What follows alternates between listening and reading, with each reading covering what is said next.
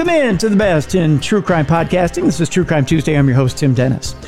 As I've told you folks in the past, I'm a little obsessed right now with crime fiction. And one of the guys I'm obsessed with is our guest today, Tod Goldberg, who, let's just face it, guys, he's got to be one of the kings of crime fiction writing. He is, man, want to talk about a brilliant mind. This man has a brilliant mind and has a brilliant book out there right now called Gangsters Don't Die. Let me tell you a little bit about Tod Goldberg. If you don't know about him, first of all, I don't know what rock you're living under, but Tod Goldberg is the New York Times bestselling author of 14 books of fiction, including the acclaimed Gangsterland Quartet. It includes Gangsterland, Gangster Nation, The Low Desert, Gangster Stories, and Gangsters Don't Die, which is a book we're talking about today, which were named finalist for the Hammett Prize, the International Thriller of the Year Award, the Strand Critics Award, and the Reading the West Award and have been named Southwest Book of the Year. He's also the author of the standalone novels The House of Secrets, which he co authored with Brad Meltzer, Living Dead Girl, a finalist for the Los Angeles Times Book Prize, and Fake Liar Cheat, the acclaimed story collections. Uh, other resort cities and Simplify, which won the Other Voices Book Prize, it was a finalist for the Southern California Booksellers Association Award for Fiction and five books in the popular Burn Notice series, which I'm sure you're aware of, of course, with the television show as well, that was all about Burn Notice and, and about the books. Uh, three times a finalist for the Scribe Award. His books have been published in a dozen languages and around the world. In addition to his three volumes of collected stories, Tod's short fiction has appeared in a number of magazines, journals, and anthologies, including Las Vegas Noir, Palm Springs Noir, and Best American Mysteries and Suspense. His nonfiction and criticism appears regularly in newspapers, magazines, and anthologies, including most recently in the Los Angeles Times, USA Today, Alta, and Best American Essays for his body of work. Tod has won five Nevada Press Association awards and was honored with the Silver Pen Award from the Nevada Writers Hall of Fame. In addition to all the work on the page, Tod was also the co host of the podcast Literary Disco, along with Julia Pistor and Rider Strong, which was named a top podcast by the Washington Post, The Guardian, Mashable, and even Good Housekeeping. I'm going to get some tips from him today on how to do a good podcast. Ladies and gentlemen, let's welcome in to True Crime Tuesday. Tod Goldberg, thanks for coming back on the program, Tod. I got to tell you, I had an incredible time with you last time. I've really been looking forward to getting you back on here, so I want to thank you for coming back.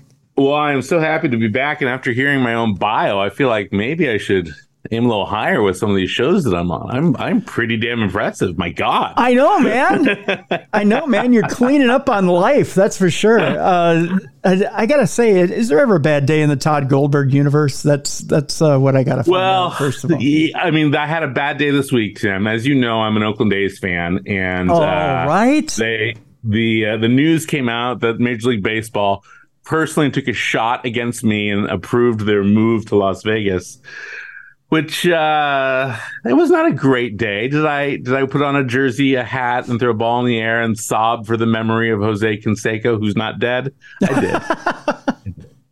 And I was like, "Where's Walt Weiss when we need him?" Right, right. Uh, got to pour one out for the Bash Brothers. That's for sure. pour one out. That yeah. get that on a shirt. We could make a million dollars. Pour one out for the Bash Brothers. That's right. That's right. yeah, it, it is a sad day in, in, in Oakland. I think for for Major League Baseball in its entirety. We talked before the show, and I really do believe it. I'm going to say f Major League Baseball right now. It's been nothing about money for for the last few decades. They tried to contract my Twins at one time. Um, right. They, they're just uh, they're a horrible, horrible organization. There's a reason why, and, and, keep in mind, I'm a baseball fan. You know, I sit outside on my front porch with my chipmunks, and I I listen to Twins baseball uh, all every day, all day during baseball season. But the fact of the matter is, is they're they're a money grubbing organization. Well, it, it turns out that in general, professional sports is not run by humanitarians. As it should be. The Dalai Lama should be commissioner but professional baseball itself does seem to be uh, of the major American sports. I mean, the NFL seems like it's actually run by the mob, but Major League Baseball seems like it's just run by like a really sort of shitty McDonald's franchise owner who's just like, uh, everything's a dollar more today. Everything's a dollar fifty more today. Yeah. Yeah. But as an A's fan, you know, so I grew up in the Bay Area, and the A's were just part of the identity growing up in the East Bay, like this hard scrabble, facial hair covered team that won despite it all. You know, you know, they were really part of the culture of uh, of the Bay Area. But more importantly, for me as a kid, I'm profoundly colorblind, and their green and gold uniforms really stood out for me. I could really see them. Oh yeah. And so I I think that's part of the reason why I became an A's fan versus a Giants fan because I, I really can't see the color red, and they they would wear red and white, and so just like white and white and gray to me. But the the forest green, oh my god, like that was my color. I could see it. Um, but I got so much tied into them, man. It's just so depressing.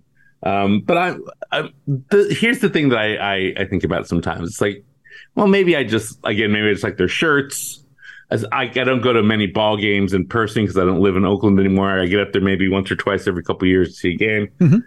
Like you know, if I just am watching them on TV or listening to them on the radio, does it really matter what city they're in? Maybe not.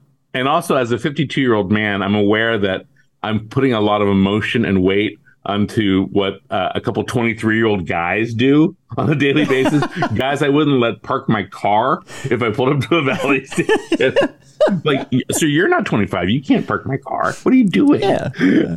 Yeah. Like the rational part of my mind is like I spend a lot of time as a sports fan rooting for children to uh to to help me. Like I was watching the UCLA USC football game this past weekend and I'm a UCLA guy, and I was screaming at the quarterback, like, make better decisions. I'm like, I am screaming at a 19 year old. Like, if I did this in public, people would think I'm nuts. like, of course, he makes bad decisions. He's 19. Right, right. He he probably tonight or the that night after the game is going to make more bad decisions. Like, yeah, you know. like if I had been on TV in my free time when I was 19, number one, I'd be in prison. yeah, yeah. Same here. Yeah. I probably would have made so many bad decisions. I would have ruined my life. Yeah. Exactly. Exactly. Yeah. All which to say that's why I write crime fiction. So that way I don't have to put myself physically on display on a nightly basis for the, the, uh, the judgment of adult men. well, that well, see, that even remains to be seen. I, I mean, there's there's some stuff in, in Gangsters Don't Die that may make people judge you twice here, Tod. I mean, there's well, that's true. There's that's some, true. There's some juicy stuff in this book, my friend. There, there's it's good though. It's a good book. I, I, I have to tip my cap to you. There's there's some really really good stuff in this book, and we're gonna we're gonna run down a little bit, spoiler free, of course. We're gonna of course run of course. down quite a bit about this book. Um, and we'll jump into it in a minute here. I, I just I want to wrap up the A's talk here for a second. Sure. And I want to ask you the one question, and that's this. I know there's a little bit of rage on your part, but will you, bit. a little bit, will you still, though, go out to Vegas and that special time of year where twilight starts to fade on baseball and football starts? And will you do the A's Raiders doubleheader and, and go see both teams and call it a day? Well, in order to see the Raiders, I'd have to sell my kidney. Those tickets are like fifteen hundred bucks a pop, True. and I'm not sure if I want to spend fifteen hundred bucks to watch someone lose thirty six to twelve.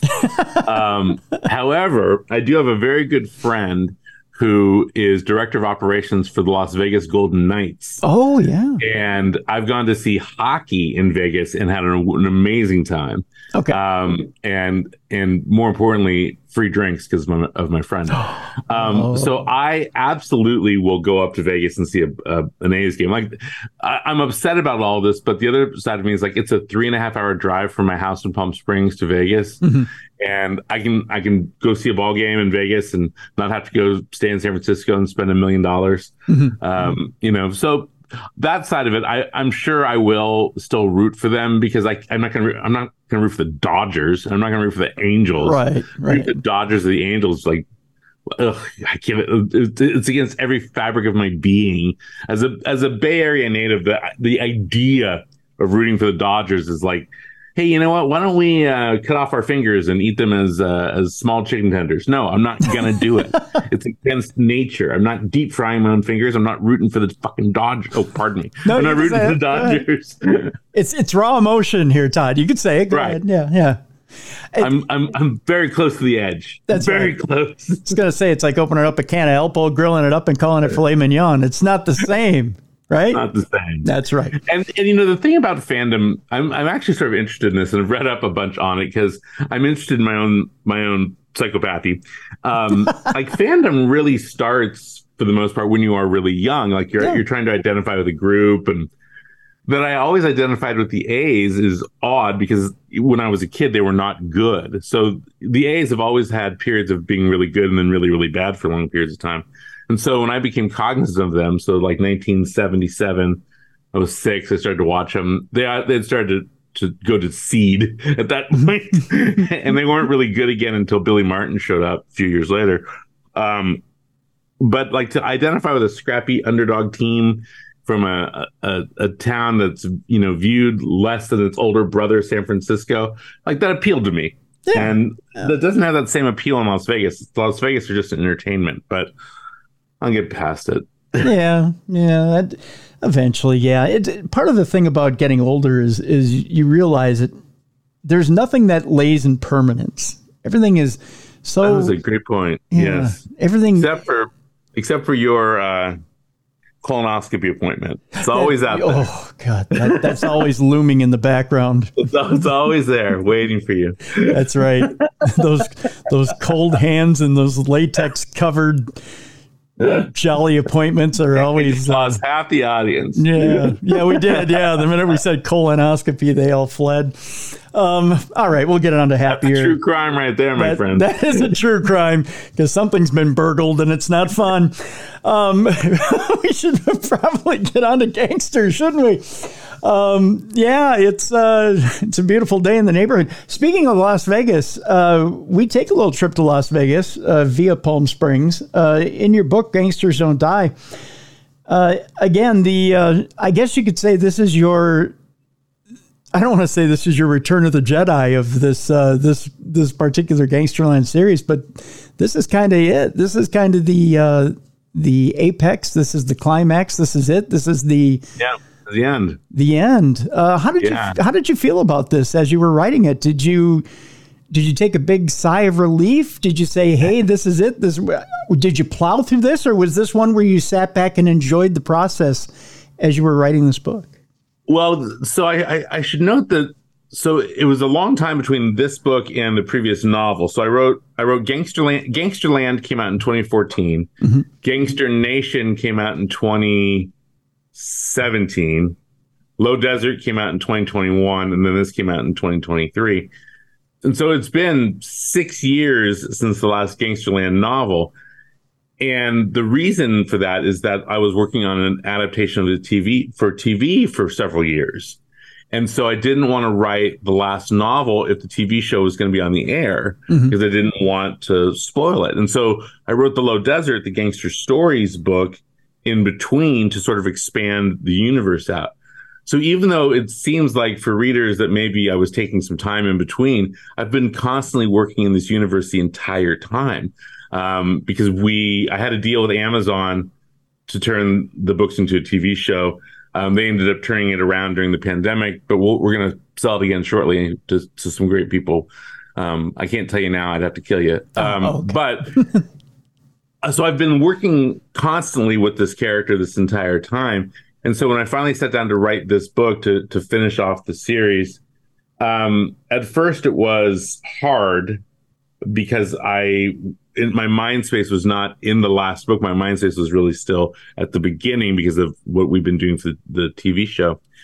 But once I got into it, once I sat down and realized like this is what this is the end, I really have to come and stick the landing it was a lot of fun to write. Um, but it was also very um, emotional and nostalgic for me because I started working with this character in 2008.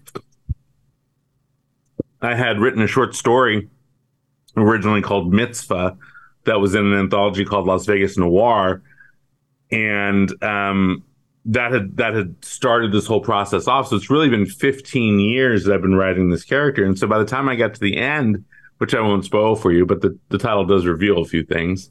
Um, I was I was feeling really like, oh God, like I'm coming to a, a juncture point of my life and my career with this character.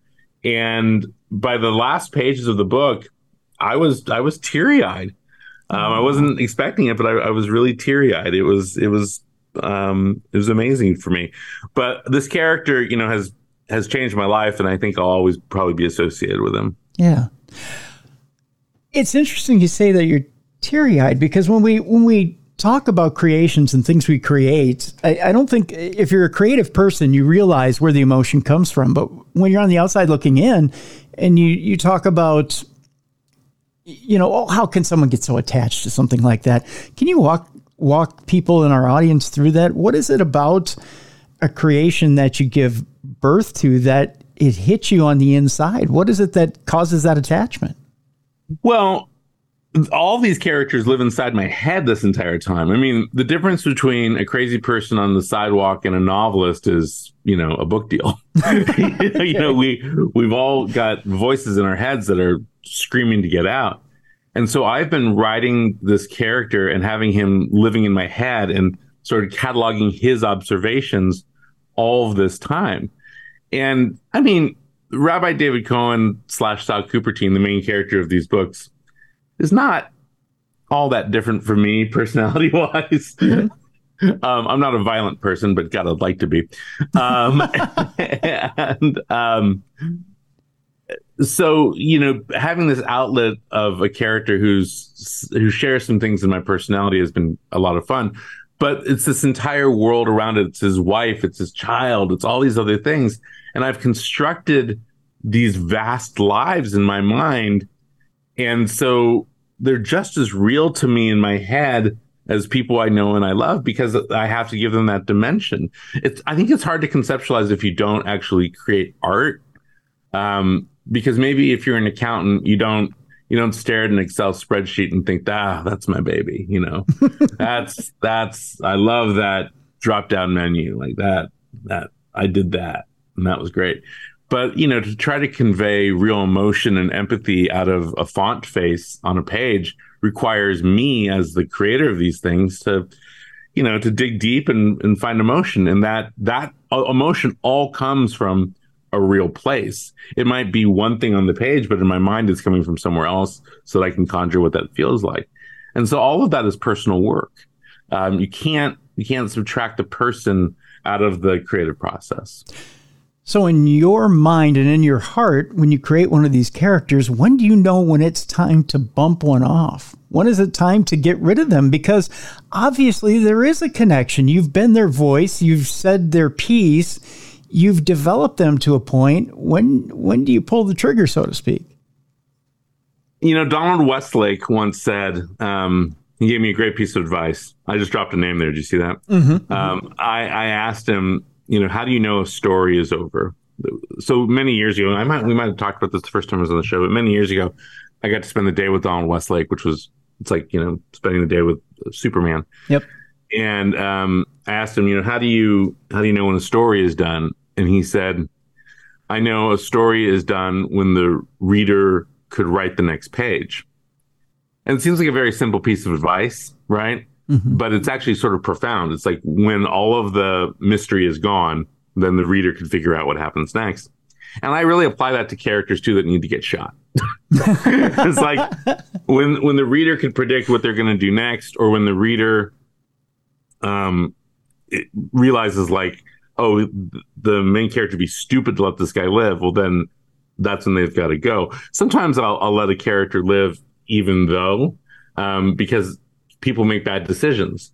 But the the thing that's I think unique about these gangster books is that in every single scene in which Sal Cupertine slash Rabbi David Cohen appears, there's a threat in that in every single scene that he's going to kill the person that he's with.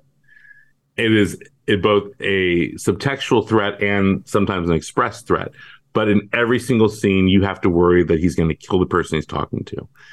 And having that run through all of these books really gives it a tension that when he finally does kill someone you know they got it coming um, because you feel it all the way through. In this book you know because it's the concluding volume of everything i have to tie up a lot of loose threads although I leave some threads dangling um, it's not even always about killing. It's it's sometimes it's about letting someone go because letting someone live is a worse fate for them than Yeah. death. Yeah. Um, and so these are things that I think about sometimes as I'm writing. And also, I mean, this is the this is the problem, Tim, about like writing these books and then going to Trader Joe's. It's like, oh, I gotta, I'm writing this book and now I need to go buy some yogurt. And then you're at Trader Joe's and someone cuts you off to to grab the potato salad in front of you, and you think, I'm gonna put you in that freezer. Yeah, it, it- and then you're like, how many different ways could I put you in that freezer? And then you're like, Yeah, it's a it's a hmm. real problem. It's a it's a real Yeah. problem for me to, to be able to turn that hitman off. Or you know, like I'll I'll finish writing for the day and I'll I'll come and I'll sit in my living room and my wife will be like, "Hey, you want to watch some TV?" And we'll watch The Property Brothers or something. And I'll be like, "If they don't make that door work, I'm going to go over there and I'm going to rip The Property Brothers fucking eyes out." So I realize when you're in the writing process, it's hard to hard to turn it off. But when you're between projects, I mean, obviously you turn it off, right? It's it's Right. not something that stays with you 24 seven. Well, I mean, this is the thing: is like every character I've ever written still still holds a piece of my brain space. So you know, like I wrote I wrote all those burn notice books a million years ago, Yep.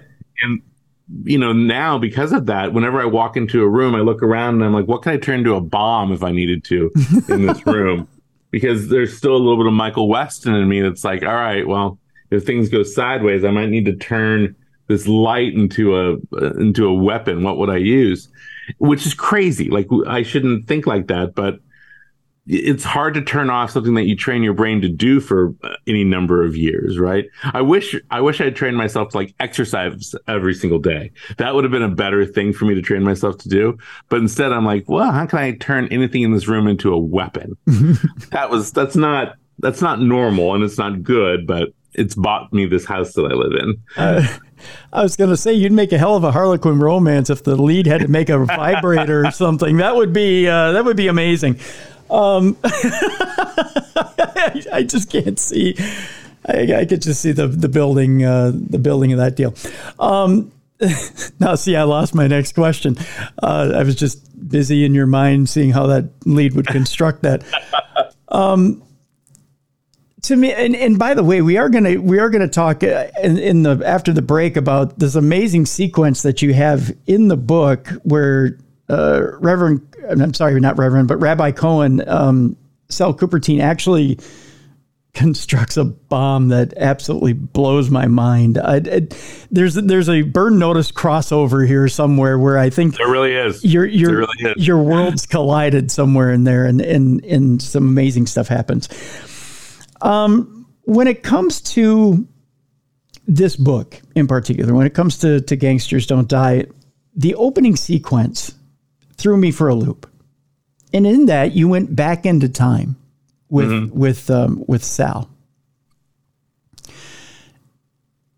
and it sets up the the book for the rest of the for the rest of our our journey in that you you give a, a look into the psyche of Sal a little bit and then coincidentally you set us up to get to know his son Right. and that the sins of the father get passed down to the son.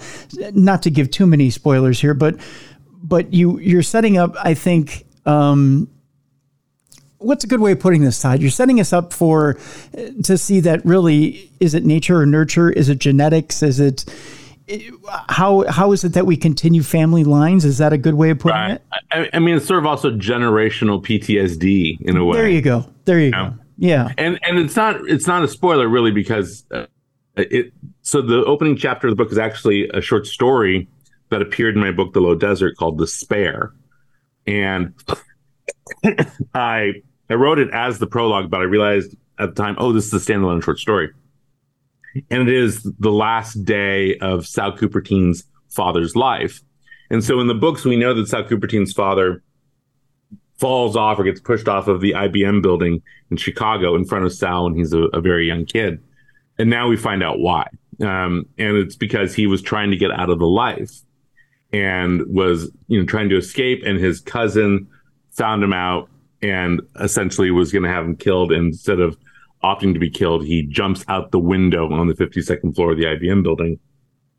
And goes splat in front of Sal. All of this is information that we know from the previous books, mm-hmm. but we've never actually seen the scene itself. And I've, and you've never seen any of this from Sal's father's point of view, nor seen Sal as a kid. But what I wanted to show was that essentially there was a life for Sal Cupertine before that moment and then a life after that moment. And seeing his father go out of the IBM building and hit the ground in front of him turned him partially into this man that he became because he was he had to be so desensitized to death or else you'd forever be in that moment. Um, and so it turns out that that's you know it, it it's something that he ends up sharing with his own son. Um, and you you find out essentially through the course of this book that all the Cupertine men are are bent in a in a really bad way as it relates to violence, but also as it relates to family and um, how how the Cupertine men respond when the people that they love are put into danger. And that's a huge part of of this book is the relationship between um, Sal's wife Jennifer and her son William as they're in um, as they're in hiding and what happens when bad things happen to Jennifer and how the son reacts to those things. Um, but I like this idea of sort of generational PTSD because it's a real thing. You know, like that's I, I mean, this is the thing that I've been feeling a lot lately as a as a Jewish person whose family escaped from Ukraine in 1919. Like when that war started in Ukraine 18 months ago, however long it's been, mm-hmm. and it was being fought in the same place that my family had escaped from in 1919 and they're showing these villages man i felt like i had been there i felt like i i felt like i had i felt like i had escaped that place yeah and then on october 7th when um, hamas killed all the Jews in Israel, well, not all the Jews, but a lot of Jews in Israel, um, I again felt like this sort of generational ache um, that comes with, from being, um, you know, in a, in a, an oppressed group historically. Um, so that's a real thing, but it, it, doesn't have to be about a large group. It can be familial PTSD is a is a real thing that is passed on in, in genetic code. I mean, it, it's why you know, we're scared of saber-tooth tigers. like, yeah, oh, yeah. hey, one of those ate one of us. we should be scared of that. Right. Um, you know, it's it's um it's a it's a big part of Darwinism. So anyway, um, so yeah, I wanted to write about all these things. It's I mean, it's weighty shit for crime novel, right? But I think because of the kinds of novels I've written in the past with these books, where there's a huge aspect of religion that comes into play and about faith and about nature versus nurture and all these things, I can get away with it in a way that I think perhaps a lot of crime novels can't. Right. The brilliant. I want to say it, I don't want to use a, a, a, bad term here, but in the wrestling world, they call it a brilliant gimmick, which is the mm. the disguise of being a hitman who decides he's going to hide under the disguise of being a rabbi. Right. Now, I know you've covered this in other interviews. Recap for us, for our audience, where that comes from. Why, why hide under the guise of a rabbi? So, the so in the first book, um, Sal Cupertine kills four FBI agents and essentially is sold to another crime family to put him in hiding. And he's sold to a crime family in Las Vegas where the Italian mob boss is married to a Jewish woman whose father, this sounds complicated, whose father is a rabbi. But it's all just a large um, criminal organization where they're laundering bodies through the cemetery, um, a Jewish cemetery. And in order to do that, you need to have a rabbi that's on the take. Mm-hmm. Um, and so I had this idea of like, oh, I'll, well, I'll tell you actually where it all came from, which is a weird thing. So this was when I had to write the short story in 2008. I was I had no idea where, what I was going to write about, and I was charged with writing about the neighborhood of Summerlin, which is where I had lived in Las Vegas for a few years. Um, but I was living here in Palm Springs, where I live now, and I was stopped at a red light, and I was thinking, man, I'm going to have to give those people the money back because I have no ideas. And there's a very old Native American cemetery not far from the um, airport in Palm Springs, and I've I've lived in Palm Springs most of my life, outside of the first 14 years when I was in Northern California and I'd never seen anyone walk out of the cemetery before. And so I'm sta- I'm stopped at this red light, and I see someone walk out of the cemetery. and I was like, "What? Like, they're not still burying bodies in there? Like, who's who's walking out of there?" And then I had the thought, you know, if you if I wanted to get away with a murder, what I'd do is I'd kill someone and I'd bury them in an old cemetery. And then I was like, wait, wait, wait. There's something there. I was like, all right, how would I make how could I make money from this? Oh, cemeteries run by the mob. Oh, the the mob is burying bodies for other crime families. Oh, how how could I even make this bigger? Oh, they're also selling body parts. All this happened in the space of a red light, wow. which is sometimes how it happens. It's just like all of a sudden things start firing, and and there you have it. By the time the light turned green, I had a Jewish. I knew it was a Jewish cemetery because they don't embalm at Jewish cemeteries. Mm-hmm. And so, therefore, the bodies would disintegrate very quickly. So that way, if anyone came looking, there, there's nothing there. Um, and so I was like, oh, perfect. And then and the only way to make this work is not have the rabbi be Jewish because then it's a bigger con. And it's it's absurd. On its face, it's absurd. But I was like, this is absurd. It's funny and I can make it work. And if I can do these things, I'll have written a book no one else has ever written. That's amazing. and now here we are 15 years later talking about it. That's amazing. I mean, just the the parts you put together, put them in motion. It's mind blowing, and, and when you read the series, it's just mind blowing. It's it's completely mind blowing. Thank you. And and and not only unique, but just the way that you've put this together, and and when people read it, they go, "It's so crazy, it works." It works, and and and that how how a a police organization would even be able to track it would be yeah. hard. It would be extremely be hard. hard. Yeah. Yeah. And that was the other thing is that so I wanted it to I wanted to have a police procedural aspect to it, or actually an FBI procedural aspect to it. And I had to have that be believable that they wouldn't get caught. And the only way to do that is to is to layer something in confidentiality. And synagogues and churches and cemeteries, like these are places that are layered in legal confidentiality yeah. where there is no expectation that you can go somewhere and talk to someone about the things that they've seen or done.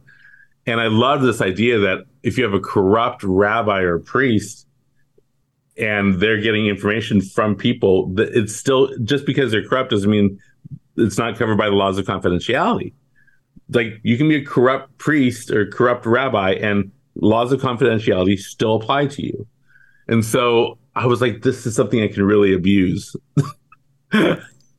and that's that's the bad side of me. I mean, so I'm I'm I'm writing another book right now that came to me in a I won't I won't spoil it, but it came to me because I my my nephew works at a law firm and he told me about this very odd aspect of of law firms about safe deposit boxes at law firms and I was like you shouldn't have told me that.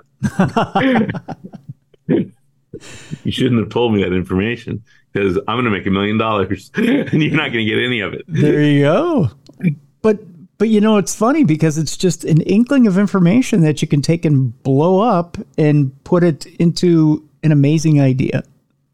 Yeah, but I mean, like that's that's what great storytelling does. Not that I, am comparing myself to the greatest storytellers of all time, but um, like when you think of when you think of the Wizard of Oz, for instance, right? Yeah. Yep.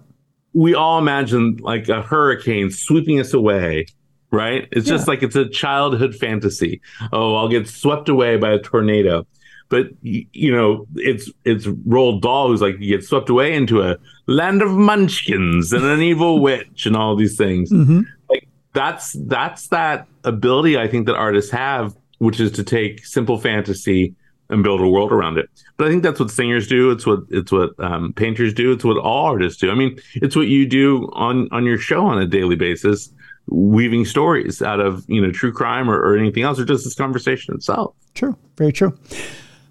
I tell you what, Tod. Let's let's take our break here. When we come back, I want to talk about the dangerous aspects of having a hitman as a rabbi, and who gets affected by that. The collateral damage of what happens when you put a hitman in a rabbi's real role because there are some very, very dangerous aspects to that and how it affects people's lives.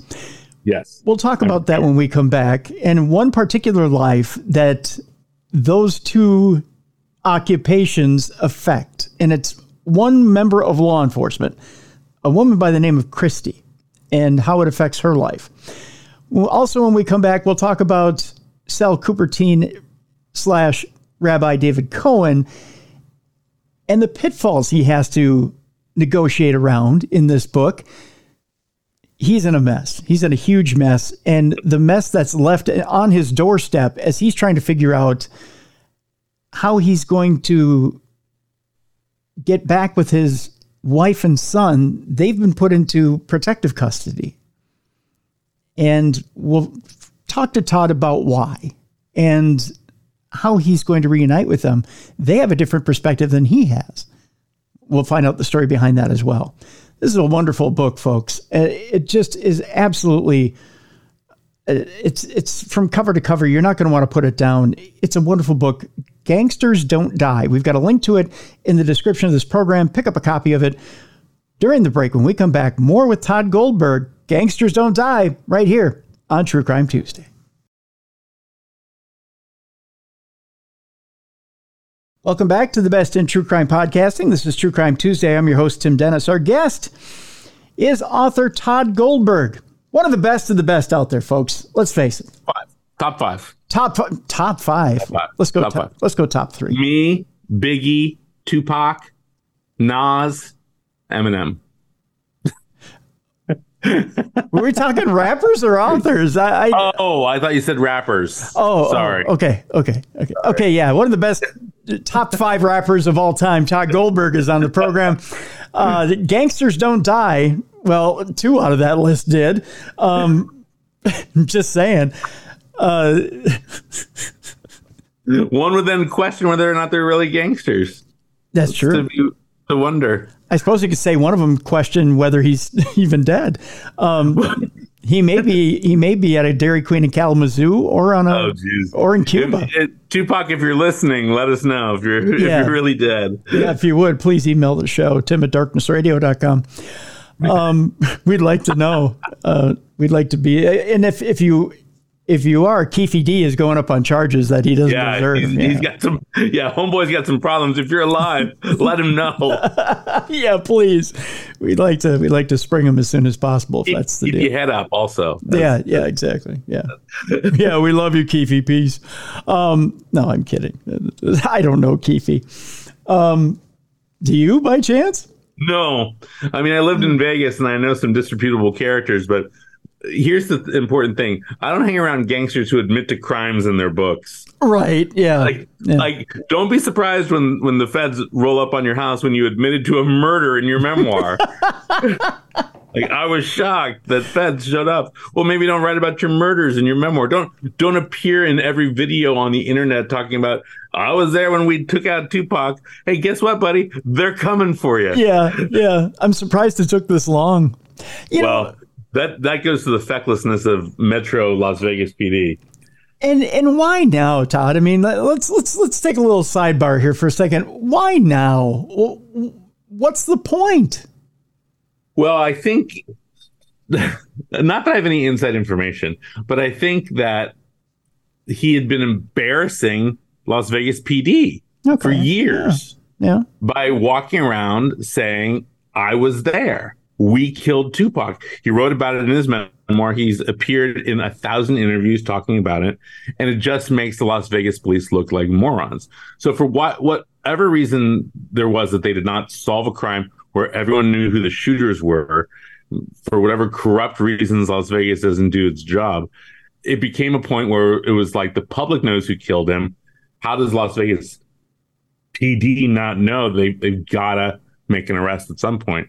And so uh, the only thing I can think is that, you know, they've had so much bad publicity the previous couple of years for murders that had that had happened on their watch that they were like, well, we should probably solve Tupac's. Let's go ahead and do that. no, let's, it's only been 30. Let's clean that one off the slate. Yeah, I mean, um, Las Vegas is a is a crazy place. I mean, there's a an amazing journalist, Jeff German, that was murdered by um, a guy he was writing stories about, a corrupt um, city official. and the guy rolled up on his house and stabbed him to death. Jeez. And uh, and was almost immediately caught because of every single ring camera in the neighborhood caught him walking up like with a knife. I mean, I don't mean No. to laugh about Right. that, but that, I mean, it- you know, in this day and age, you can't. It's it's not like you can get away with something like that. You know. No, I mean it's getting harder and harder for me to commit the crimes that I want to commit. No, I mean, whoa, uh, uh, yeah. But you know, you even bring that up in the book. I mean, Yeah, you know, it's true. It's it's it's uh, it's nearly it's damn near impossible to get away with with a crime, and I won't I won't cite where in the book it is, but but law enforcement's even taking advantage of the fact that there are ring cameras everywhere, and there are ways Yeah. around certain constitutional rights Exactly. to. I mean, th- this is why I set these books in the past. So, Gangsterland takes place in 1998 to 1999. Gangster Nation takes place 2000 to 2001, and this book takes place in 2002. Mhm. Because the expansion of facial recognition software would make it impossible for this for my character Sal Cupertine to be in Las Vegas, because Las Vegas is the most surveilled city in America. Mhm.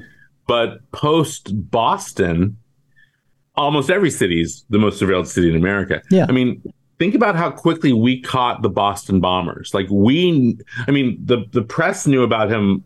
There was some distance between the press and the police knowing who they were looking for, but they got that guy in 24 hours. The, Yeah. the two guys, yeah, yeah. they knew exactly who they were within 24 hours, and and that's in a city of millions. You know, with a giant crime scene, and they figured that out almost immediately. So it would be like you running someone through facial recognition software in Las Vegas, you'd find the person you're looking for very, very quickly. And that's why there's a, a ton of, of um, criminal activity that happens in Vegas because people go there for like their last stand.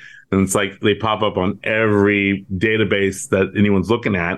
And if they're looking, they're going to find you. Yeah, absolutely. And you know, th- what kills me now, especially these days, is is that we do have unsolved crimes, unsolved murders. Uh, that we have. Well, let's face it, that we have missing children when we, Right. you know, in the palm of your hand, you have a camera. Uh, right. People have cameras everywhere, and it seems like it'd be harder than than usual for people to get away with crimes. Well, and you know, because of ancestral DNA, something I'm really interested in. I read I read a great book called The Forever Witness by Ed Hume um, about the pluses and minuses of ancestral DNA. So I'm sure you talked about this on the show before, but you know that's what caught the Golden State Killer, Mhm. and they're using it over and over again to find other killers. But then there's sort of a, a constitutional question of okay, well, why aren't we using it to catch rapists? Why aren't we using it to ca- to catch uh, people who rob houses? Because the DNA is the same. Yeah. It's like we're only using it for a certain severity of crime. Like what's what's the most severe crime that we should use ancestral DNA for? What's the least severe crime? Because you know you're not going to rob a 7-Eleven if if you know that your sister is on 23andMe you know so there's all sorts of fascinating stuff that's involved with ancestral dna there's just not enough people that are using it to, to find everybody because once they start getting into that stuff there's going to be a lot of cold cases that come unravel because of it Well, then how far are we away from, like, say, movies like The Minority Report, where you know, not that far Yeah.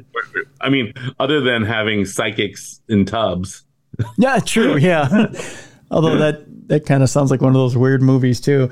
Um, But yeah, yeah. But we're yeah we're we're you know we're we're hunting out people based on you know based on their their DNA or based on like you put it psychics and tubs or or catching them before the fact.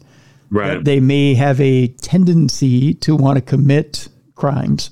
or yeah i mean i don't think you can arrest people for their thoughts because if that were the case you and i would both be in prison That's true. um, but I mean, I'm I'm fascinated by the use of this DNA stuff because it's going to change the way law enforcement works, but it's also questions of privacy and, and civil rights and all kinds of stuff. There's you know there's there's a lot of stuff wrapped into it that the that the laws and the Constitution simply are not prepared to deal with.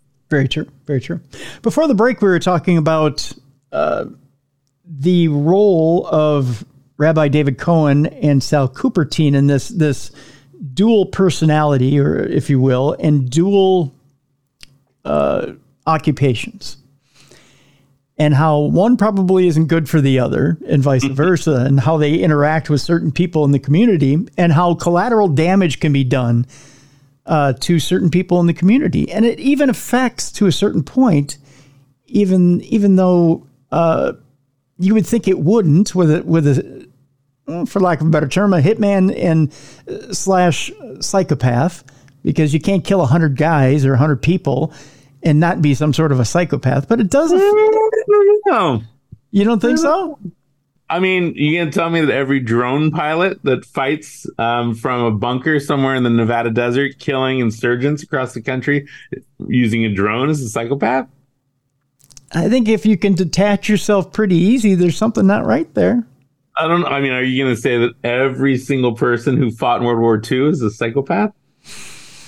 no, because the people who fought in World War II, who and I'll, I'll, tell you, my grandfather fought in World War II and had a heck of a case of P- PTSD at the end of it. Yeah, yeah. So I but, and they had a reason. Like they they they had a reason to fight, right? Right. So let's, let's, maybe Vietnam. Vietnam seems like a purposeless war. Like those guys came back fucked up because they didn't have a purpose. Right. But I'm saying, you know, it's it's one thing to it's one thing to eh, I mean, we're splitting hairs here, Tod. It's one thing to I'm just playing yeah, Sal's advocate. No, I hear you. I hear you. it's one thing to, you know, be a a member of the mob and go out and continue that lifestyle for profit. Right. It's another to be fighting in a war and be enlisted right? Or even vol- volunteers. Well, thinking, I mean, it's all war, you know, depending on how you look at it. you know, there's chain of command. You're being told to go kill a guy, you kill a guy. You know, what, what's the difference? Like, if if you're enlisted in the Marines or you're enlisted in the mob, and the job is to go kill a guy, you kill kill a guy. How's yeah, but you're killing one guy to put uh, anywhere from 10k to 100k in your pocket, and in another, you're killing a guy to survive on a battlefield. I mean, there's there's quite a difference. I don't know. I'm just, but I'm just saying. I'm just saying. I, like the gang and the government, there's not that big of a difference. Mm. We all we take orders, and if those orders are kill a guy, does your brain know the difference between whether you're working for the mob or you're working for the United States government or any government? Uh, I don't know. Mine does. but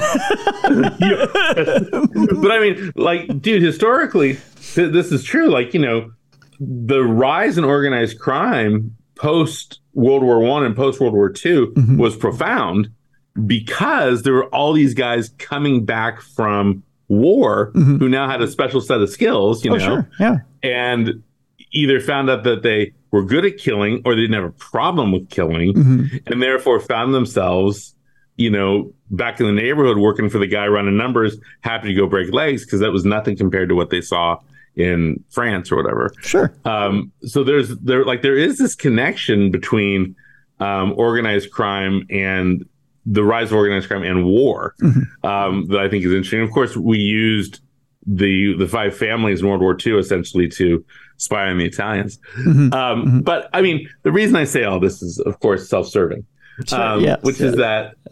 I mean, I don't know if he's a psychopath because he loves somebody, right? And if you're, can you be a psychopath and love somebody? I don't know. You can't be a sociopath and love somebody. Um, you can go through the motions of loving someone, or right. you can you yeah, can you, you can value someone. I had an interesting conversation with a psychologist once on on serial killers, and they said something interesting when it came to their child, mm. and it was this: they didn't feel like they loved their child, but they would they would literally kill for them. Interesting. It's a it's an it's an interesting emotion. It wasn't that it wasn't that they didn't it wasn't the emotion that they had for them wasn't love, but it was it was almost like a form of ownership. Right. So attachment of some kind. Atta- an attachment. That's exactly what it was. I will do anything for them, but it, the the emotion wasn't love. Right. Like I don't want to dent my car, but I don't. I'm not in love with my car. Right. Right. right. Exactly. exactly. I don't want to like. I would be really pissed if I hurt my car, Mm-hmm. or if my car blew up. I'd be really pissed. But I don't love it. Right. And although in this book you attach a love between Sal and Jennifer, Right. I can almost argue that the want to get his wife and child back are a want to have his possessions back, Oh, interesting. a want to have his old life back, a want to attach humanity back in a world that's chaos. Well, I mean, like, look, that's the essence of crime fiction, right? Is bringing order to chaos. Like, that's why I read. That's why I read crime fiction. That's why, like, during the pandemic, every night I'd go to bed watching a true crime show because at the end of that true crime show, they caught the killer. You know, Yeah. Yeah. and and then chaos was restored to order, and I could finally go to sleep and wake up tomorrow in another chaotic world where we're not allowed to leave our house. Um, that was very soothing for me w- during the pandemic. Um, but that's also the reason why crime fiction, I think, is so popular, both in books and TV and film and true crime as well, is that people love to see chaos reordered. You know, Yeah. there's a there's a real attraction to that. So you might you might be onto something, but I, I I think when you get to the end of the book, you will find that you are wrong. Well, I think you will find that everything you believe is wrong. Well, we won't spoil anything now. Wrong. But but uh, let, let me get to, to where I was going with the original point, and that's this. So you've got the Rabbi David Cohen, Sal Cupertine, same same individual, two different Yes. two different occupations. A rabbi is there to be a spiritual counselor, to heal, to guide one through their their journey through life, and to be there to consult, to to build up. This hitman is there to tear down. Right. He's there to do damage. And he has to coexist within these two occupations. In comes FBI agent Christie, who has had a battle with cancer and in her lowest point has come to Rabbi David, who has counseled her. Now, I want you to take this from here, Tod, and tell us how Christie has leaned on Rabbi David, who's come up with some really good advice for her, but at the same time, now she's chasing Sal Yeah. And, and take it from there.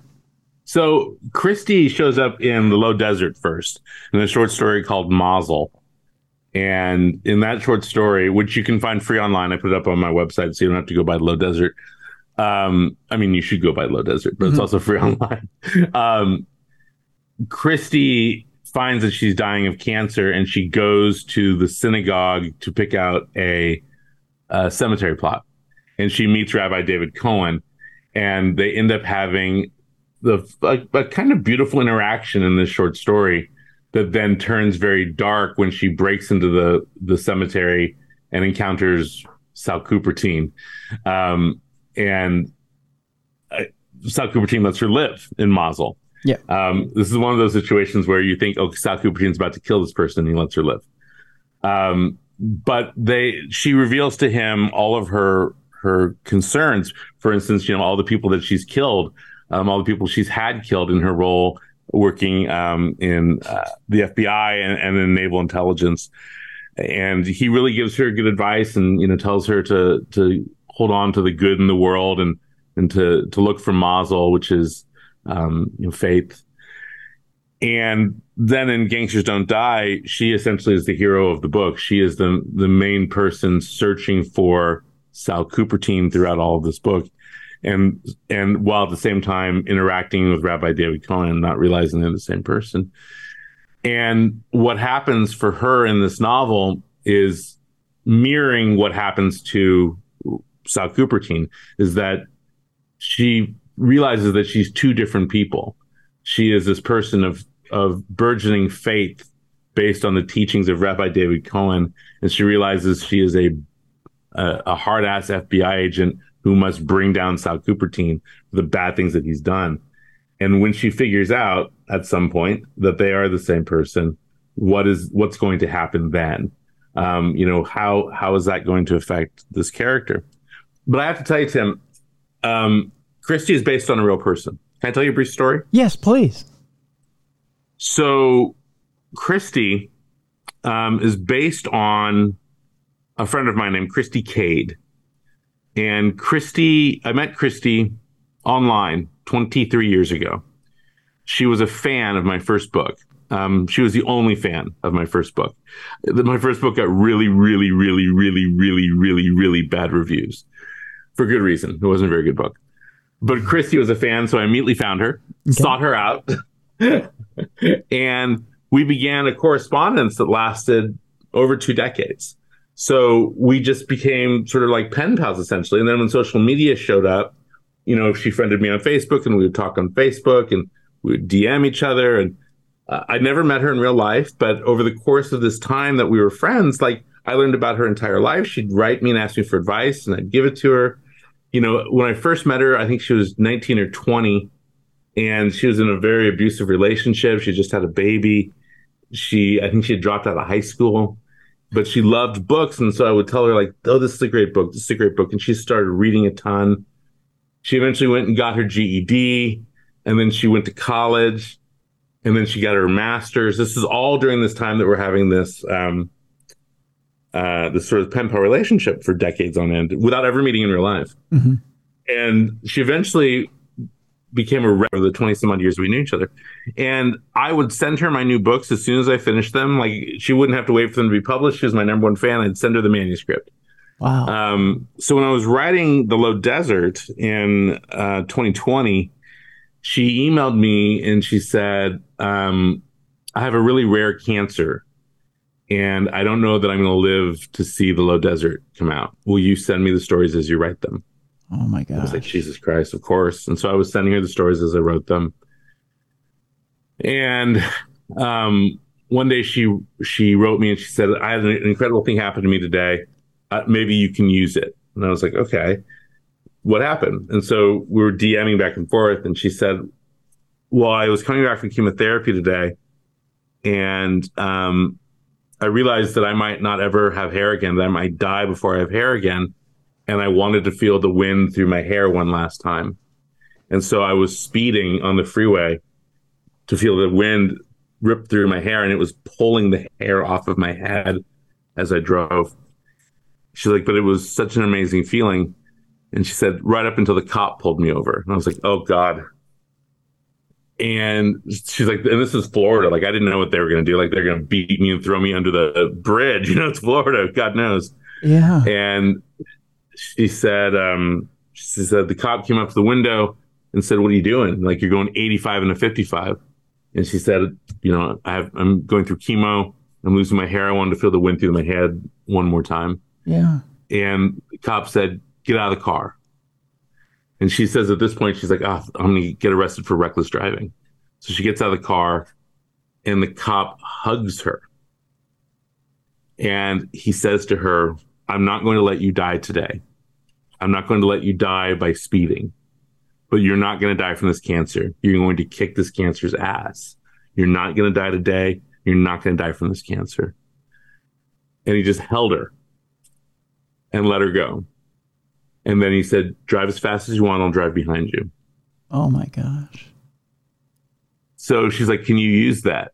And I was like, Yeah, I can use that. I can I can use that. And so I wrote a scene in Mazel where she encounters the Rabbi David Cohen, and they essentially have that same conversation. Um, and he lets her live. So I did that in honor of her, and, and then she survived. She survived, and she saw the Low Desert come out, and it was great. She, you know, she really got a thrill out of that. And then um, I was working on Gangsters Don't Die. So this was in 2022. And she emailed me early in 2022 and she said, My cancer is back. She'd been in remission for two years. Said, My cancer is back, but I feel like I can I can beat it. I was like, Oh, that's great. That's great. And I didn't hear from her for, for a couple weeks. And then a friend of hers emailed me and said, I don't know if anyone in her circle knows that you guys are friends. I have no idea if anyone she knows knows that you know each other. But I know because I read books and I'm her only friend that reads books. And I know that you guys had this special relationship. I need to let you know that she had died. Mm-hmm. I was like, oh my God. And she's like, the cancer was intense and it overtook her within two weeks and she died. Oh my gosh, Tod. And I was like, oh my God. And I was so heartbroken. And this is a person I never met in real life. I'd never, never even FaceTimed with her. I, did, I have a vague notion of what she looked like from her Facebook photos. Yeah. And so I was like, you know what? I'm going to make her the hero of this book. I'm going to, I'm going to make her the character that really stands out in this book and in this series. You know, I'm going to, I'm to turn her into the hero that she should have been. And that's, so that's what I did. That's amazing. That's amazing. I'm glad you did. I'm glad you did. That's a, that's a great tribute to her. Yeah, she was she was so she was so wonderful, and she had, she had surpassed so many hardships in her life.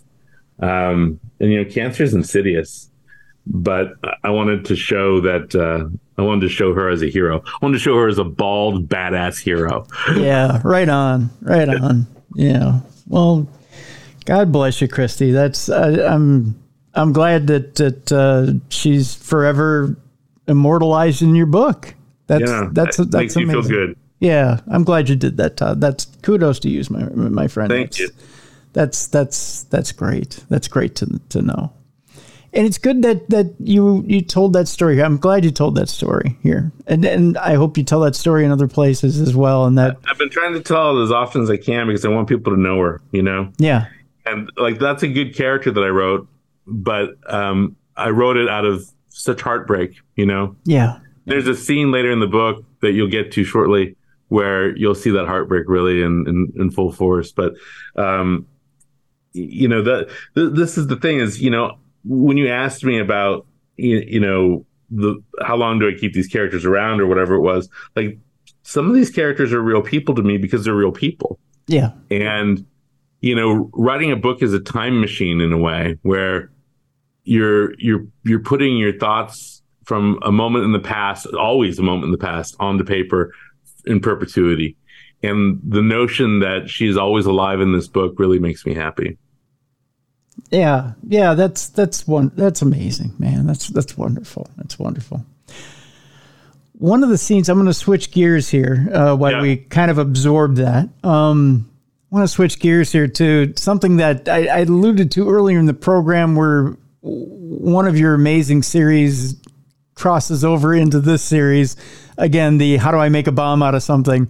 Um, and I told you before the show that this scene absolutely, from the beginning of it, beginning of it to the culmination of it, I was absolutely astounded. There's not very much that's put on the written page where I see it in my mind and it's so vivid that I just go, oh from the beginning of it to the very end of it and marvel at its genius. And it's, well, you know what? I'll, I'll let you take over from here, Tod, because you know the scene I'm talking about. And, and it has to do with a point in time where Rabbi Cohen slash Sal Cupertine realizes that he's being pulled in by a friend, Jerry Jerry L. Ford, into a situation that he knows is going to get him in Dutch, and it's going right. to get him in Dutch with the family. And right. He's been asked to help clean up a situation. I'll let you take it from here. Yeah, so Jerry Ford, um, for those of you who have read the books, he he owns the Body Farms Life Corps, um, which is a legitimate business that sells body parts or moves body parts for medical research or for um, medical purposes. These are this is a real real job. Um, but he also is in the black market moving body parts for a variety of people, including the synagogue and uh, the Russian mob, as it turns out in this book as well. So he um, he's got a problem in that a warehouse that he operates, the power has gone out and the bodies have begun to rot and leak into a oh. swingers club and a, and a cop bar. it's bad to laugh at my own work, but just remembering writing it is so absurd to me. Um, but what I what I really knew I wanted to do, and this is a little bit of a spoiler, but um, I won't reveal too much. But I knew I needed I, I wanted to blow up a part of Las Vegas, and I wanted it. I wanted to rain body parts on the streets of Las Vegas, uh, and I wanted it to be a, a big sort of set piece, and uh, but I didn't know how to do it. I was like, how can I possibly blow up like a giant warehouse? And so I was sitting here at my desk, the very desk that uh, Tim can see me at as we speak on Zoom. Mm-hmm. And on this day, my mother in law happened to be over, and she was in the kitchen with my wife. And I knew that part of this warehouse, the front of it was a dental office, and, and my wife's mother had been a hygienist for her career, and her husband had been a dentist. And uh, I was like, huh, I wonder if they know anything. So I get up from my desk and I go into the kitchen. I'm like, hey, mom, um, if I wanted to blow up like a city block, um, what could I use in a dental office to do that? And not even like it didn't take her 30 seconds. It was immediate. She's like, oh, the autoclave. And I was like, I'm sorry, what? She's like, yeah, a big industrial autoclave. If it's if it's a big practice of a very large autoclave, you could take out a city block with that.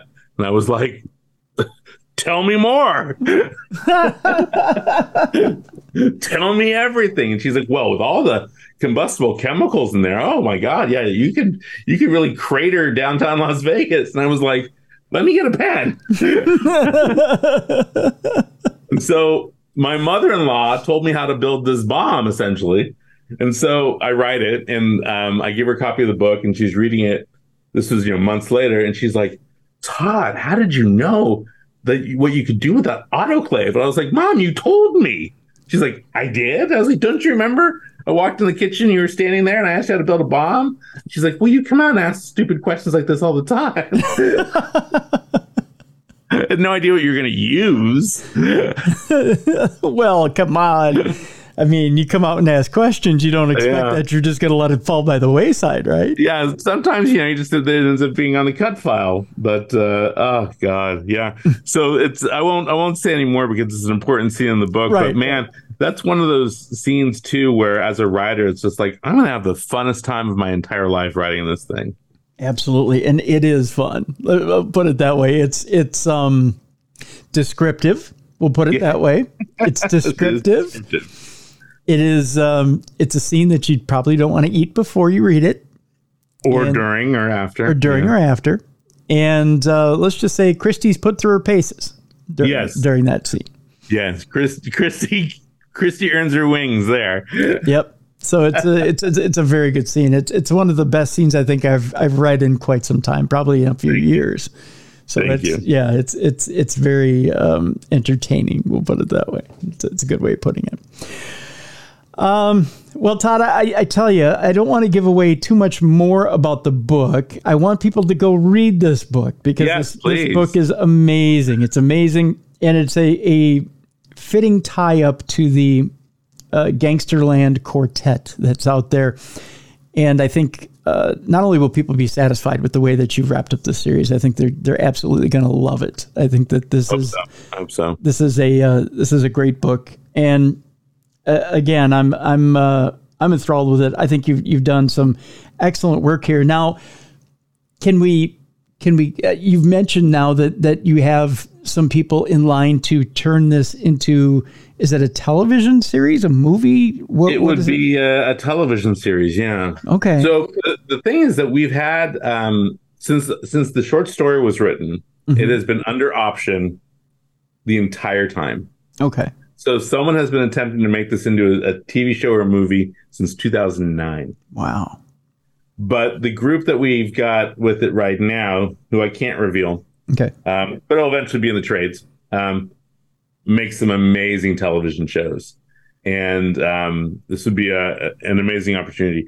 The, the the team that I had before was great too. I was working with um, with Eric Overmyer, who runs Bosch on Amazon, mm-hmm.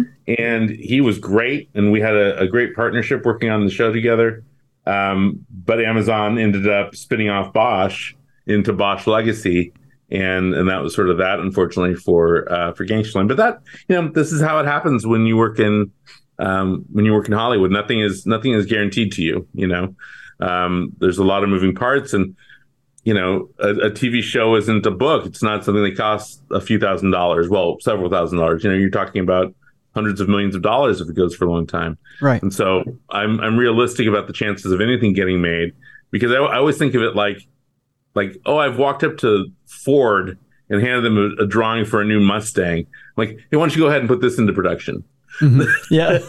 like if if they just let me in for a meeting, I feel pretty happy about it. Oh, good, good, good. Now I know earlier in the program you had said that you were you were a little hesitant to put the cap on this deal and and end this deal because you knew that with a TV series coming that there you know there may be the the idea that there'd be multiple seasons of right. this TV show. I got to ask you this question because one of my favorite shows over the years has been The Walking Dead, and we all know that mm. Walking Dead never went according to how the graphic novels went or the the, the comics. Um, it split off. Had it had its own timeline. It had its own right. characters. It had things that were unique to the TV series. Do you see something like that with Gangsterland, where it it could be its own entity on its own, or do you feel that you would try to follow close to what the books have done? Um, well, you know, the nice thing about the books is if if they just followed the books, you probably could get five seasons of TV out of it. Um, but this is the thing: is that it's a different medium entirely, and the creators of a TV show need to have the freedom to do what they want to do. And so, I would never say, you know, in whatever role that I have in the making of a TV show, I would never say you can't do X, Y, or Z. You know, that's that's that's the showrunner's creative vision, not mine. Mm-hmm. You know, that's that's what you sign away. You know, is that creative control. Um, but that being said, I've also created through the low desert a lot of B stories and tendrils that go out. I mean, you have you're going to have to have things that don't exist in the books in the TV show, regardless. Um, but there's a lot of opportunities to investigate other things. I think the important thing, though, is that is understanding that you know these are these are books that are a satire of the mob not a celebration of the mob. Mm-hmm. And when you, I think, just like pretending to be a rabbi for so long, you become a rabbi. Yeah. I had pretended to be a satire of the mob for so long that it became mob books. You know, like I, I wrote books making fun of the mob, but even though you're making fun of it, it's still the mob. Mm-hmm. Um, and there's some level of realism that has to come into play, but it's like you you've I've I've taken the notion of what organized crime does and taken it to such an extreme. Oh, they're going to buy a cemetery and make a rabbi. Like that's crazy, right? Until you find out what the mob is actually doing and things not so dissimilar. Um, so I think a TV show has a lot of opportunities to go a lot of different ways, and of course, you know, to look into the personal lives of the FBI agents and the wives and all that stuff. There's there's a a rich tableau. What I can say, and this is something I learned actually working with Eric Overmyer when we were um, working on the show for Amazon. You know, the the way that The Wire has been so successful it was giving weight to every side of the story. Mm-hmm. And for a show like this, I think that's the possible way to do it too, is by giving weight so that you never know who the hero is. Ah. Or there's there is no hero. Right. You know, it, it's all part of a system. I mean, which is you know essentially what I'm talking about. That we are you know we are a gangster land. That we are um, we are uniquely set up as a as a world where the rules of the mob are the rules of America, um, where it's it's no longer about you know the American dream. It's about getting away with it. Yeah, you know. Yeah. All of these all of these notions of organized crime are the, are the notions of you know TikTok fame, right? So I, I, think I think all that to say, I think a TV show could examine all these things culturally, um, and sociologically and character wise, and, and, really be successful. I mean, I hope so. I think so too. I think uh, that would be kind of a refreshing look, uh, especially with the satirical uh, slant. Yeah, it's got to be it's got to be funny. I mean, yeah, the books are funny in my point of view. Yes, yeah, um, yeah, yeah, very so, much. I think the show has to be funny too. So we'll see what happens. Yeah. I mean, it may never ever get beyond wherever it is right now, but someone else will own it eventually, and someone else will own it eventually, and someone else will own it eventually. I th- I think it'll see the light of day. You know, if you think about it, we haven't we haven't had a real. It's been a few years since we've had a real good gangster program. Peaky Blinders. Um, yeah. and then, in fact, the people that make Peaky Blinders owned this for a little while also. Oh, did they? Oh, okay. All yeah. Right. This is, I mean, this is this is the long and torturous journey of Gangsterland to TV. Uh, but Peaky Blinders, I mean, it's periods. So it's a little bit different, of course. Yeah, yeah. Um, yeah, but there's not been there's not been a great mob show in in a good long time. I'm ready for it. I am ready. I am too. I am too. Yeah, it, it's. Uh, I don't know. I've been kind of feeling the the hole in in things since uh, Sopranos left the air. So yeah, during the pandemic, I rewatched The Sopranos, and it is a really goddamn good show. yeah, it is. Yeah, it is. And, and Really. I, I miss the tongue in cheek humor in, in Sopranos too. So Like I, I rewatched the Pine Barrens episode. You know when they lose the, the Russian in the snow. yep. What a bizarre episode, and what an amazing piece of work! Like an amazing piece of narrative, and they never ever, for the rest of the series, pay it off. Nope. It's great. Yep. Yeah, that it is. That it is. Well, folks, uh, again, one more time, Gangsters Don't Die. We have a link in the description of this program. Uh, again, I encourage you go get a copy right now uh, and and pick this book up. And I guarantee you, you're going to pick it up. You're not going to want to put it down. Uh, I will make you a bet. You pick up this book, you'll be through it in three days. It's it's that good. You're not going to want to put it down. You're going to want to read it from cover to cover, and you're going to want to get through this book. So. Um, it is that good. The multi-talented Tod Goldberg. I want to thank you so much for being with My us pleasure. today. Always happy to be here with Tim. I can't wait for your next project, man. I, I hope you would come back and uh, and discuss it with us. So, Well, if the A's are in Las Vegas, I will. all right, all right. Uh, th- well, I tell you what. It, We'll have to we'll have to do a thing where we'll do like uh, if we can hit it on the right right day of the year, maybe we can go to a Golden Knights, A's, and, and Raiders game, and Perfect. and we'll we'll spend our 401ks doing it. I'll let my wife know. I know you'll probably have to get permission first, but but definitely we'll do that. So I want to thank you so much, Tod, for being on the program today. My pleasure. Well, the mood's already been pretty light, but let's turn it over right now and bring in Beer City Bruiser. It's time now for Dumb Crimes and Stupid Criminals. It's it's Crayon News story time.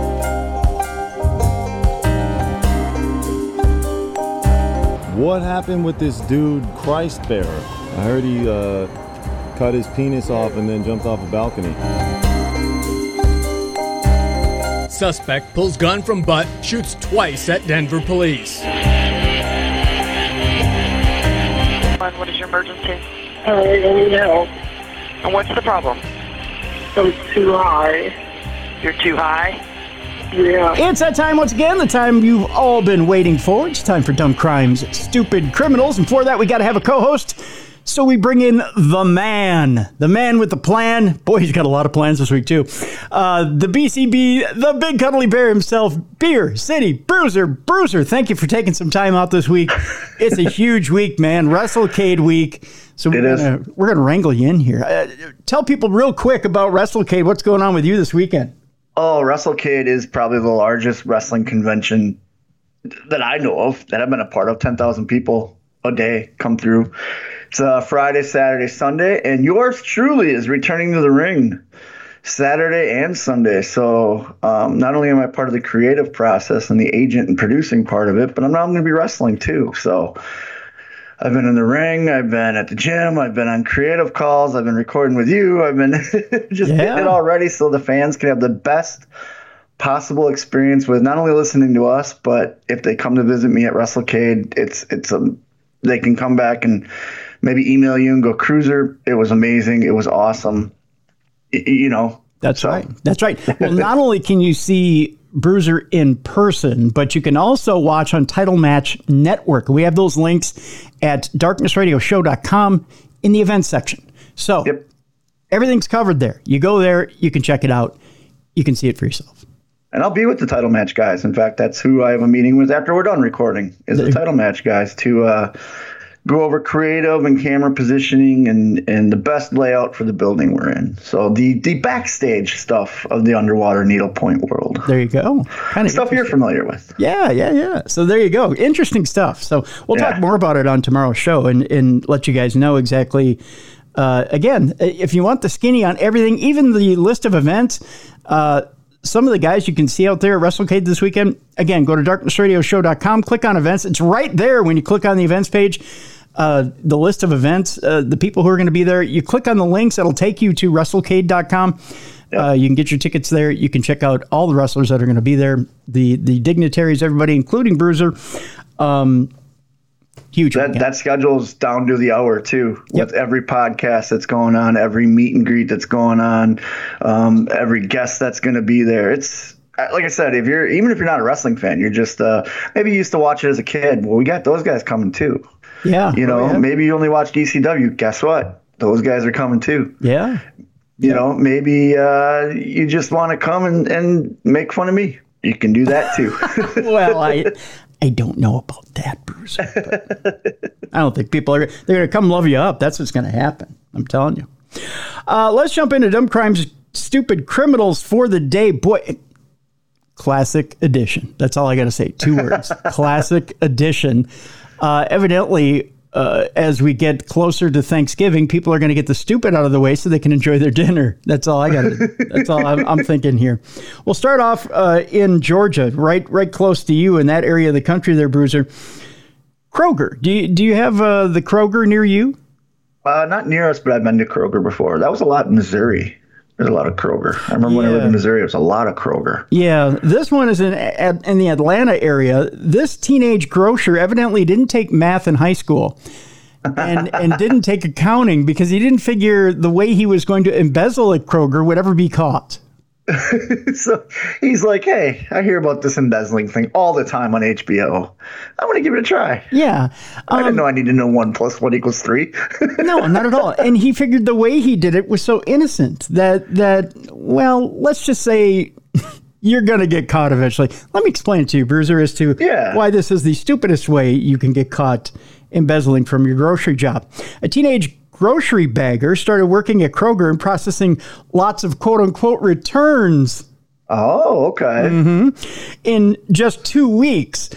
The only problem is nearly a million dollars was missing in that two weeks. A little, a little too much. he took a little bit too much of the pie. yeah, I think Kroger will miss, uh, notice a million dollars missing uh, I, in just I think two so too. Like if you just took a spoonful of pumpkin pie on Thanksgiving, so okay, whatever.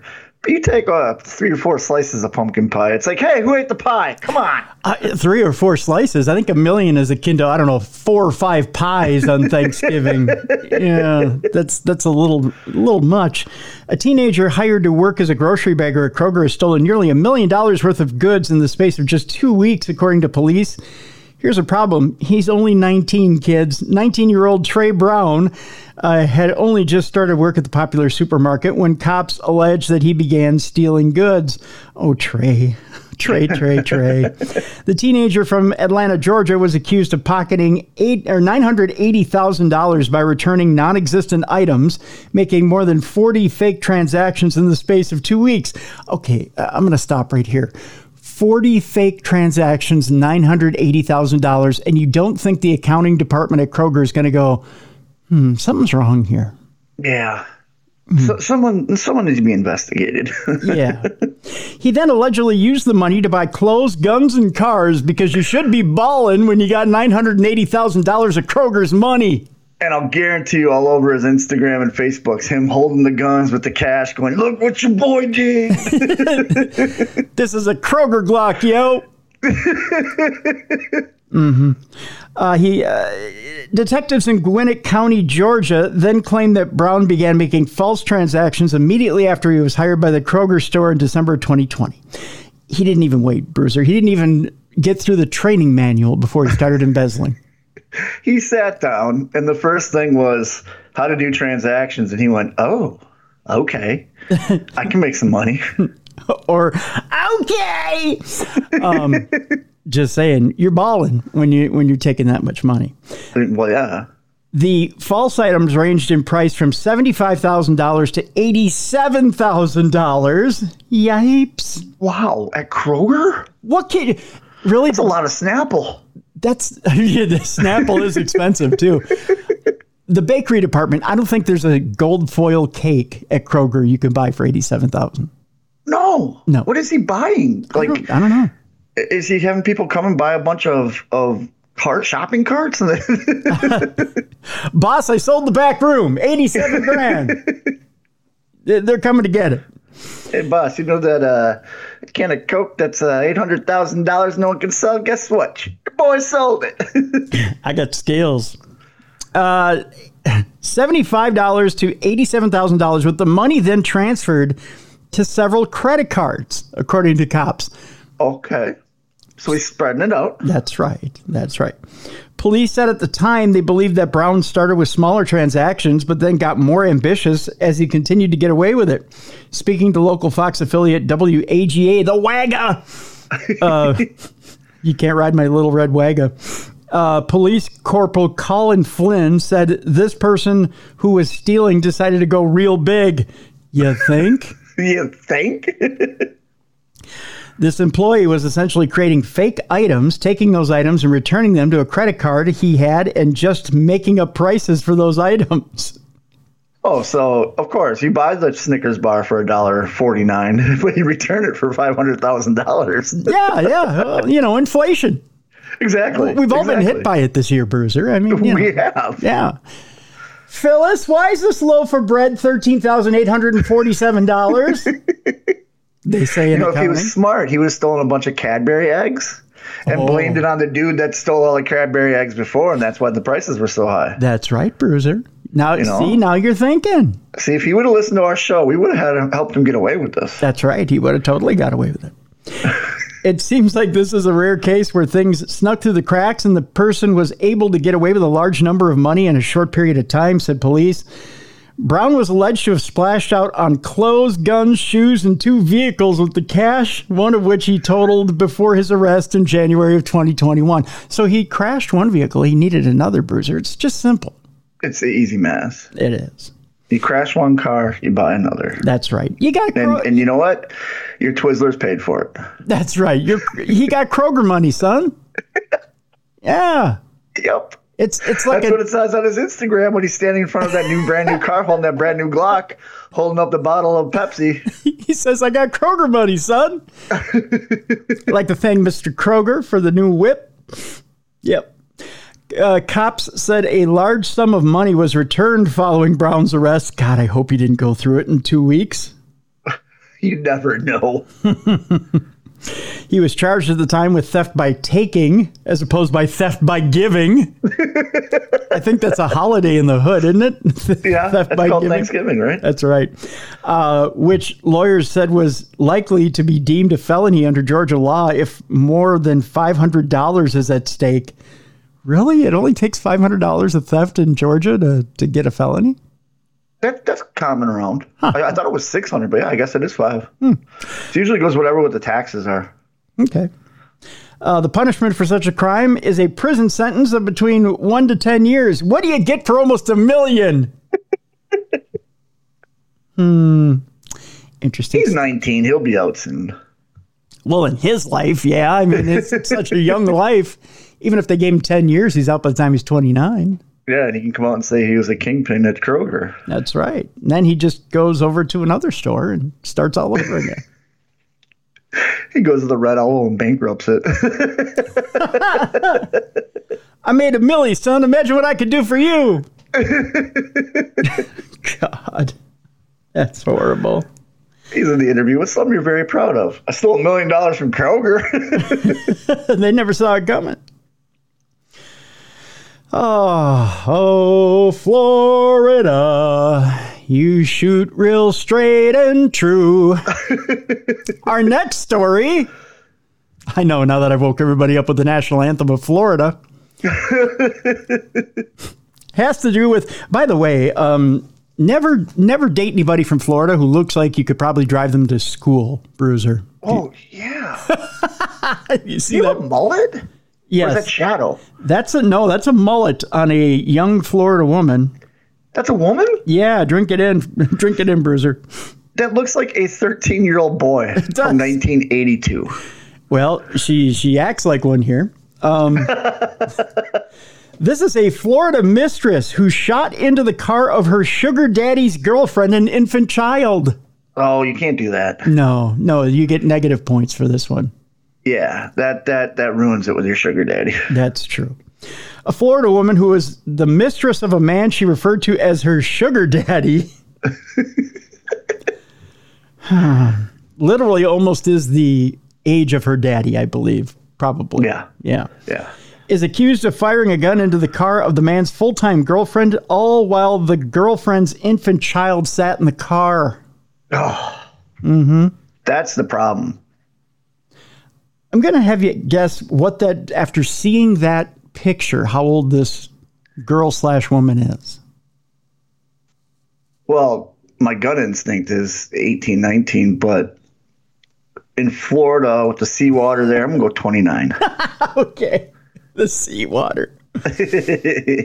Zara Percy, the alleged shooter, used the man's gun in the act. Per authorities, the Daytona Beach love triangle violently collapsed outside an apartment building on November 4th when the 20 year old Percy, 20, okay. yeah, Okay. 20 year old Percy, she looks darn young for her age. I was going to say, she gets carded everywhere. Yeah, she's 20 going on 12. That's a nice mullet, though. That is a, it's a beautiful mullet. Uh, my my 16 year old person is very jealous right now. I was going to say, my eighth grade picture's mad right now. Yeah. It's not a great, great mullet in eighth grade. Oh, I had a beautiful spike mullet, Bruiser. I really I did too. I had, I had, going through the years, it would go where it was real nice, and then I'd shave the sides. I had the steps in it at one point in time. Oh yeah, yeah, yeah, yeah. Mine was spiked. I had it permed in the back. It was spiked into curly, my friend. It was There you go. man. I was a wild child. I was. Yeah. Yeah. My dad had the classic perm mullet where it just looked like a helmet. Mm-hmm. Yeah. Yeah. When I told I remember that smell walking in the house, like, oh, dad's permanent hair. that, yeah. when I told the animal that when I from the Road Warriors when I told him that that I had spiked going into curly, Yeah. he, he just said, "Bro." you could tell I That's hit, what he had. I had freak factor number nine going there. He, he was Oh, like, nice. yeah, bro. yeah, I just, I knew I, I knew I'd found a soul brother there.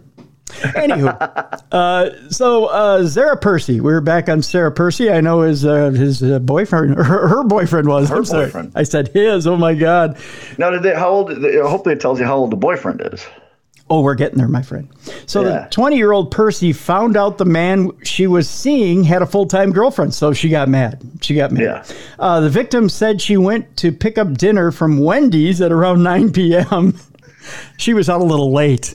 And- Classy. Yeah, yeah. Well, Wendy's is kind of classy. You know, you can get the white napkins. Oh, you can. You're right. That's very classy. Yeah. And the the, the packets of ketchup are individual oh, uh, okay. and okay. they're they're foil. So, you know, yeah. I suppose for a twelve year old, that's pretty that's pretty neat. Just saying. So she went to, to go pick up dinner from Wendy's at around 9 p.m. on November 4th when she saw a silver car parked outside of her house, according to an arrest affidavit obtained by Law and Crime. She told authorities that she had seen the car pass by the residence before, so she approached the vehicle. Oh, bad idea. As the unidentified woman parked next to the vehicle, she saw Percy exit the apartment building. The woman's boyfriend, who is also the father of her one year old child, was walking with Percy, she told the authorities. According to that, as the victim got out of the car to confront Percy and her boyfriend, according to local CBS affiliate WKMG, somebody nearby shouted, She has a gun. Police said what happened next occurred rapidly. As the victim ran back to her car, Percy allegedly went to the trunk of her vehicle, hauled out a gun, and started shooting at the woman and toward her car where the one year old child was seated inside. At least two rounds were fired, police said. Percy was not apprehended until last Friday, according to WKMG when she was pulled over for a traffic stop. Officers asked to search her vehicle for the gun used to shoot at the woman on no- November 4th. Percy told them where to find it, so to speak. Uh, she had given it back to the man in the middle of the two women, her sugar daddy, she said. Interesting sentence. yeah. So she gave it back to the guy. yeah. Why did, why did it take so long for them to arrest her? They knew who she was. So what? She was like, I'm sorry, I fired on her daddy and gave him the gun back? Yeah. Like, hey, sugar daddy, I'm sorry I almost ended the life of your child and your other lover. Here's the gun back. Can I have my allowance? I guess, right? Here, hold this. You did that. What a weird story. Investigators reported confirming that Percy was the man's mistress.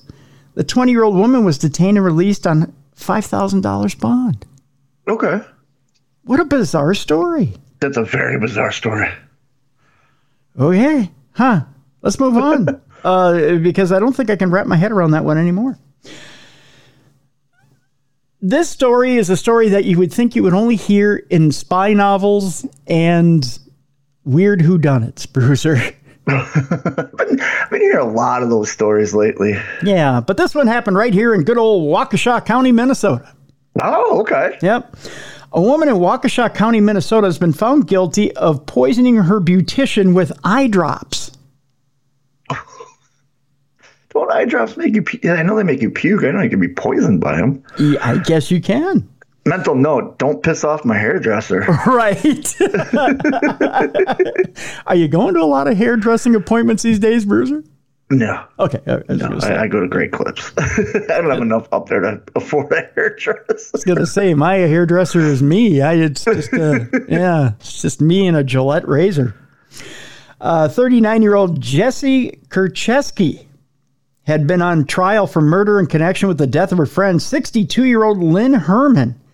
According to the court, which adjourned and resumed on Tuesday, when the jury deliberated for nearly four hours before finding the defendant guilty on one count of first degree intentional homicide and two counts of theft of movable property of more than $10,000, but then less than $100,000.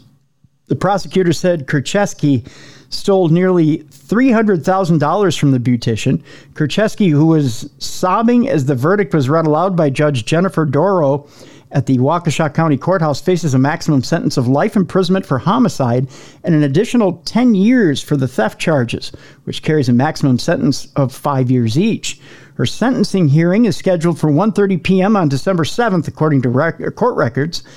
During a news conference following the hearing, Deputy District Attorney Abby Nicoli thanked the witnesses and jurors for their service. She said her office was seeking justice for a life that was unjustly taken. The defendant betrayed Lynn out of greed, she continued. This case highlighted the financial vulnerability of the victim and what a person will do to get what they want.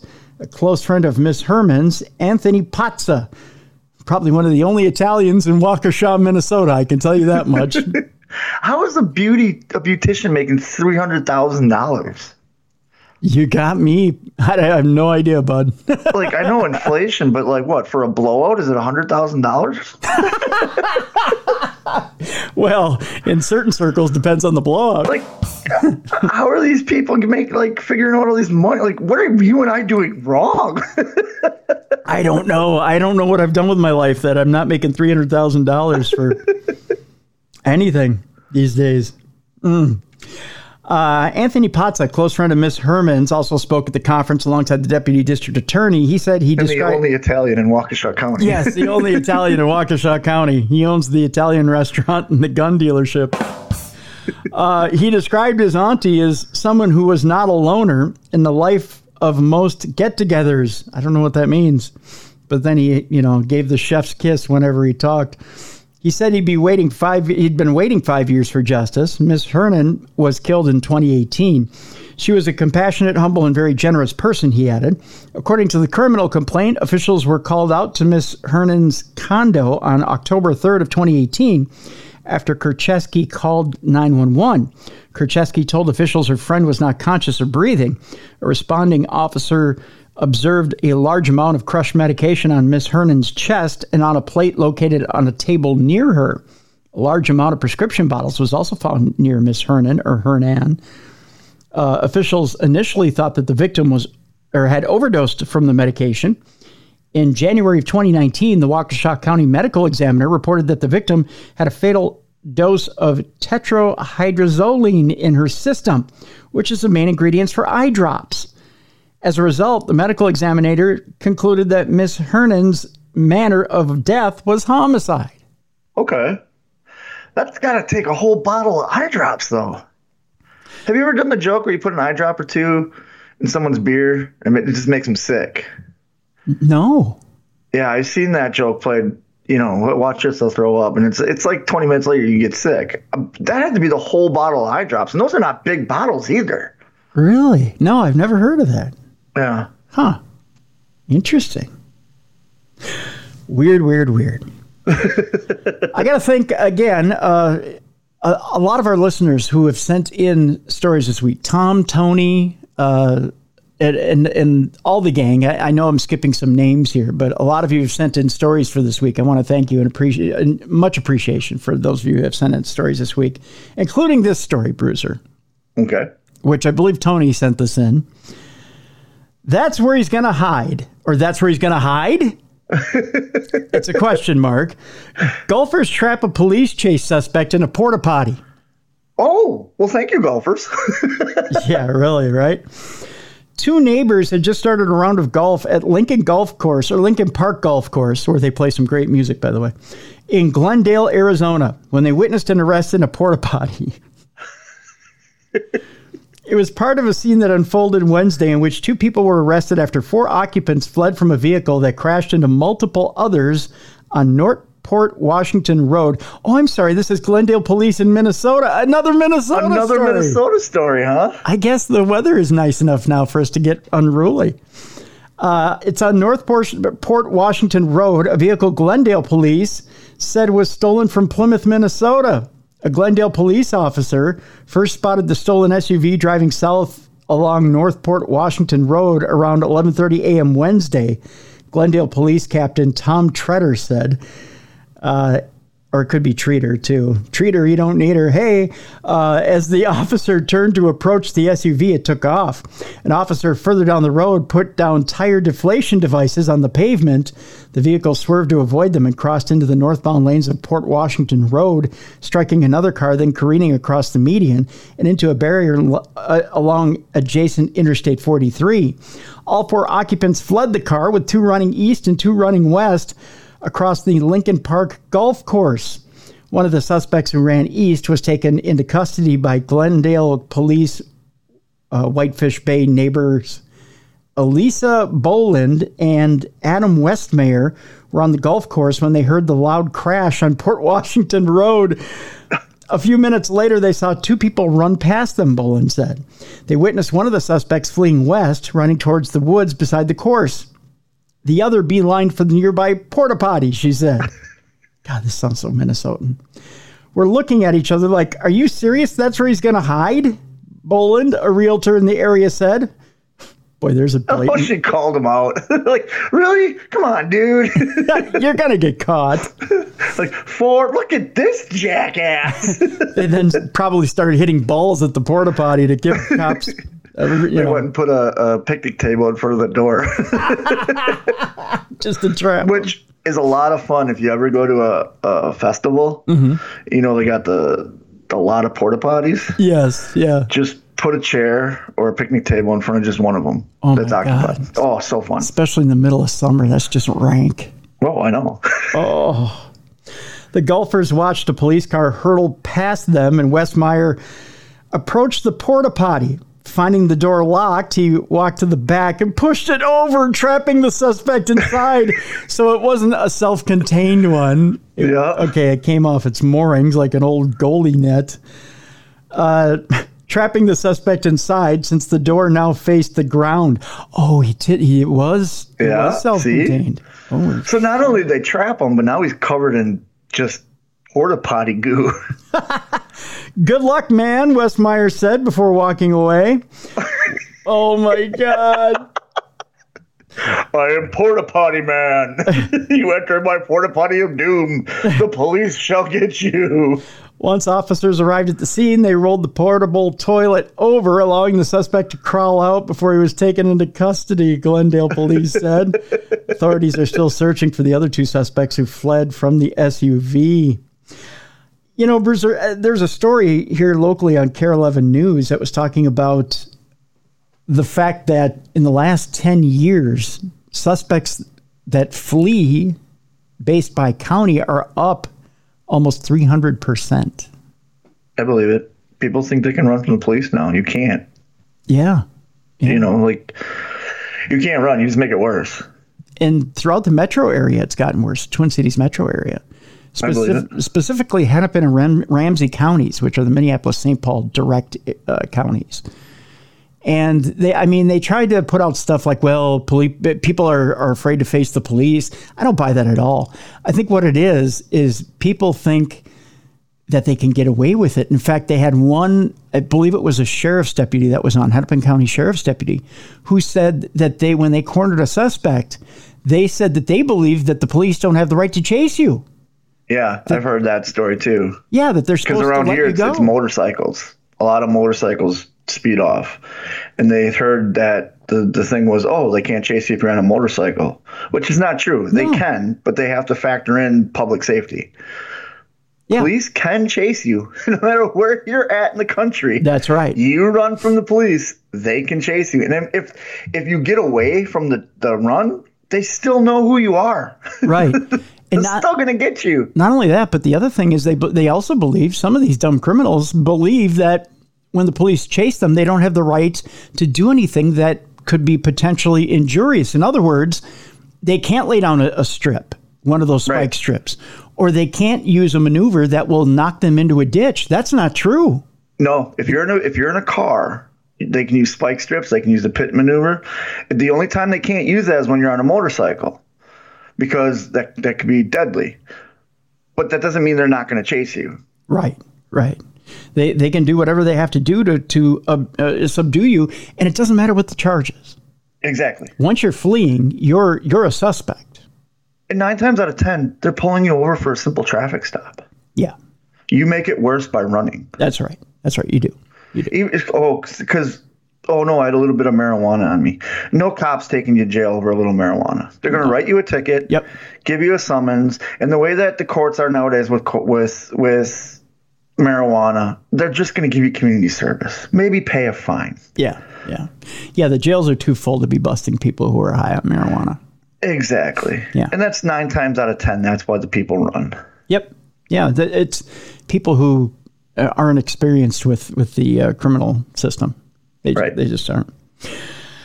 This next story, again, submitted by our, our wonderful listeners. I can't believe this. I'm, I'm even reading this, but the headline itself is laughable. A Tennessee man is arrested for a DUI while driving Santa's train at a parade. because Santa's got to be jolly, right? You can't be drunk in a parade. No. That's normally the first thing that parade officials check for. Dude, I was drunk all the time, but I wasn't driving anything. I was just sitting on a float. they don't check for that. But when you're driving, when you're driving in a parade, the parade officials generally check to see if you've had anything. Really? Yeah, it's not a breathalyzer, but they they generally take a good look at you to make sure you're not inebriated. Santa's like, hey, I gotta be jolly. Had a shit week, so this is how I'm being jolly. A man has been arrested for driving a Santa's train under the influence at a parade in Tennessee. The unidentified man was reportedly a vendor at the Claiborne County Christmas Tractor Parade on November 11th. It's always a tractor bruiser. Always. It always is. According to the Tazewell Police Department, the man was giving youngsters rides throughout the town. I bet he was. Footage posted online showed a man driving a red tractor with multiple carriages bearing the words Santa Choo Choo being spoken to by officers. Hmm. Can't, you just you just can't trust the Santa anymore. You can't. Normally, it was just you can't trust mall Santas. They're the ones that are always drunk. Yeah. But now we got parade Santas too. Come on, guys, you're ruining it for us. That's right. The police department said later that the arrested individual faced charges of drug possession and driving under the influence. It is important to clarify that vendor hiring is not under the city's jurisdiction. Vendors are independently contracted and their selection is not managed by the city, the department said in a statement. Despite this, the Tazewell Police Department responded swiftly to the incident, ensuring the safety of event te- attendees. The rapid action taken by our law enforcement underscores our commitment to public safety. Thousands of people had attended the event at the weekend. The department added that within the eighth mile radius of the parade, there were 14 police officers on foot patrol so they could run down the tractor and beat them to death. I was gonna say, a parade's the last place you want to commit a crime because every single police officer in like the next three counties is there. That's true. Because every parade has a cop car and a fire truck. The statement also added uh, public safety is paramount on any day at any time, and this event was no different. It is unfortunate, but the police officers did their job and protected everyone involved. By the way, if you're going to get drunk, give us a pull. no, I'm kidding. They didn't say that last part. I'm just just joking there. Just don't do it with kids. you Yeah, know, yeah. let the kids be. Don't put the kids at risk. Yeah, the kids are the last thing that need to be uh, be put at risk during a parade. Just give them candy. Yeah, Yeah, that's that's not. But the only thing you're putting at risk there is teeth. exactly. You know what I mean? Just give them candy canes. That's right. That's right. This next story, of course, is coming from Florida and comes from our listeners as well. Florida teens break into a house. Now, of course, you think they're going for the money, they're going for the jewels, they're going for anything that's laying around, maybe your spare pills, whatever you got, right? Or they're just going to party. Or going to party. Well, they ended up stealing an electric shock chewing gum toy. they're aiming low, Bruiser. Well, it was their fault that they broke into the local magician's house. It was the magic shop, uh, J- Joking Magic Shop up on the road. That's true. Deputies say things just happened. They just happened. They just happened. We go to Marion County, Florida, where two Florida teens were arrested after they allegedly broke into a woman's house through a window and stole an electric shock chewing gum toy and a set of screwdrivers, the value of which is about $15.80. Yes.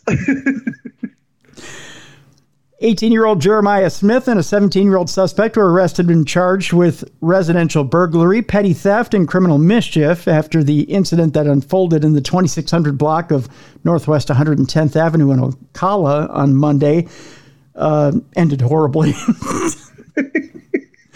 Fox 35 News is choosing not to name the other suspect due to his age and potential embarrassment at school. Deputies hey, you're the kid that got busted because he shocked his tongue. Hey, you want to see a you want to see a disappearing magic act? Look, I'm going to walk away from you, nerd.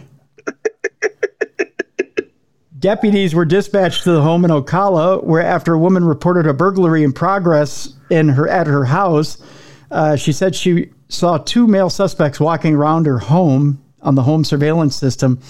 The woman was not at the home at the time of the alleged burglary. When deputies arrived, they saw the two teens walking down the driveway. They bolted into the nearby woods when they noticed the deputy. However, they ultimately came out and agreed to speak with deputies after being detained. The two teens had a backpack that contained a set of screwdrivers, an electric shock chewing gum prank toy still in their original packaging. Oh, at least they didn't break the seal. Maybe it can still be ret- returned to the magic shop. Like, hey, here, just take it back. Give it back to him. Jesus. Hey, man, if I want a pack of gum, you want to take it? Yeah, sure. Let's go. That's what we're here for. Gotcha. The homeowner said these items belong to her and are valued at $50. Liar.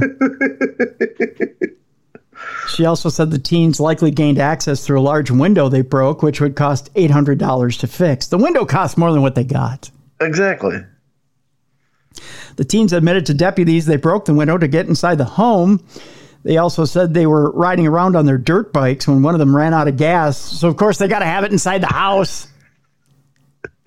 Well, they were going to go pulling off the uh, electric gum to get gas money. Ah, yes. And the spark from the electric gum would have restarted the bikes. God. They thought it would restart the. Bike. After Smith ran back. That's not how that works. Oh, okay. Sure. I don't know. Uh, Isn't that where the alternator is? I don't know. After Smith ran back home to get a gas can to fill up the bike, they decided to check out the woman's home after realizing nobody was home. Smith said they didn't go up to the victim's home to break in, but things just happened. God. Smith has since been released after posting $14,000 bond. He'll earn from that.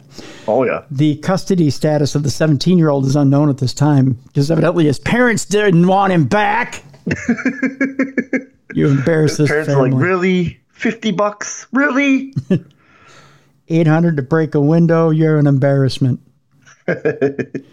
Your Uncle Stu is doing life for murder. You're in there breaking windows. Be like your uncle. Next time you do it, just murder somebody. Murder the guy for taking you in the house for 50 bucks. we stay in Florida where an armed Florida woman invaded her ex boyfriend's house while he was in the bathroom. Oh yeah, that's the best time to invade. That's right. Forget waiting for him to be at home. Wait till they're taking a nice healthy dump. Catch him on the crapper. That's how you rob him.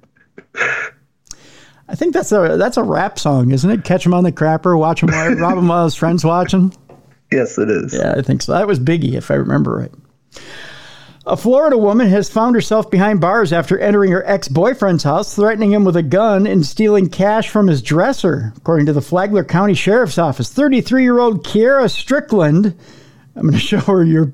I'm going to. I'm going to show you her picture, Bruiser, and tell you, never date this woman right here. Ooh, yeah, she's Yeah. crazy. She looks like she'd rob you on the crapper, doesn't she? Yeah, she she's she probably their first date. He's like, oh, I got to go to the bathroom. She's like, leave your wallet. Yeah. Huh? What? He's like, I gotta go to the bathroom, baby, and she's like, I'm gonna make note of that. How long do you poo? Okay, I can steal this. She's got the cell phone out and she's timing him when he goes in. I have this much time. She's got the in and out markers marked on the cell phone.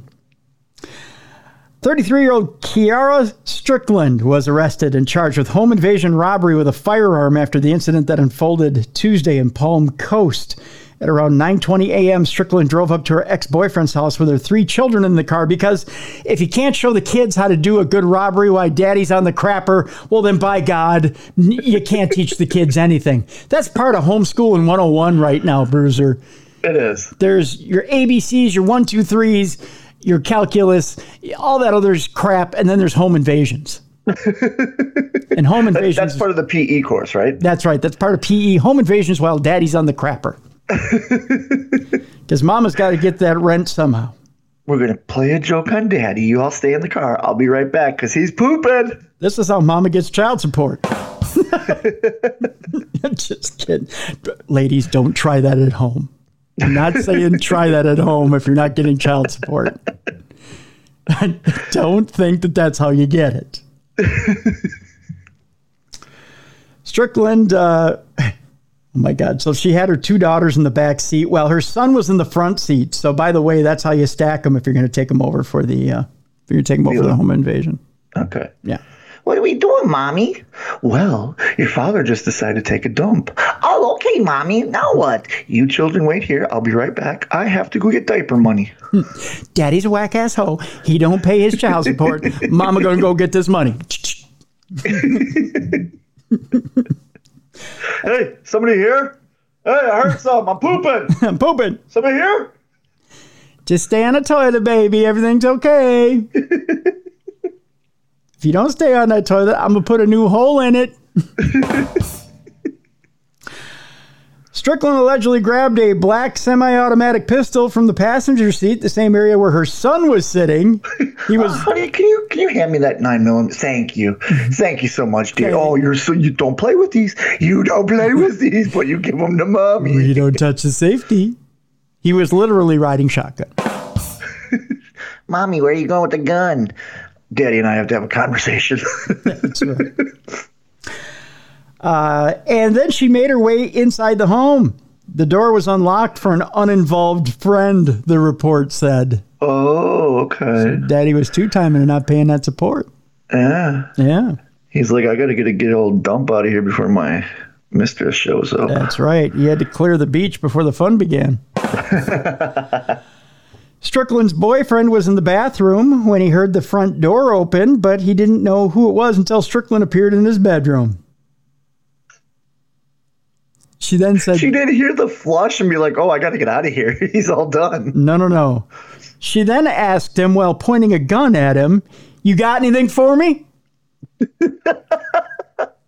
yeah, I just flushed it.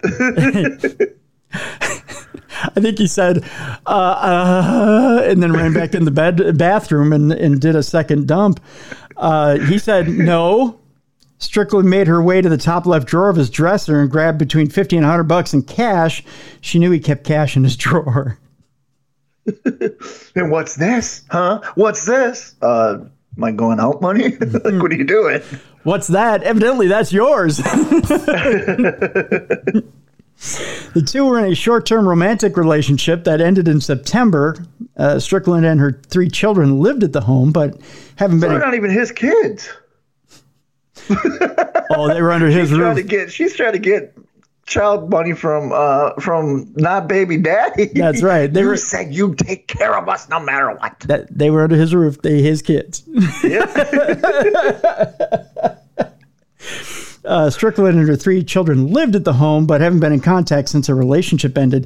The man has since changed the locks. Probably a good idea, and probably start using the locks. Yeah, and start pooping with the door open. That's right.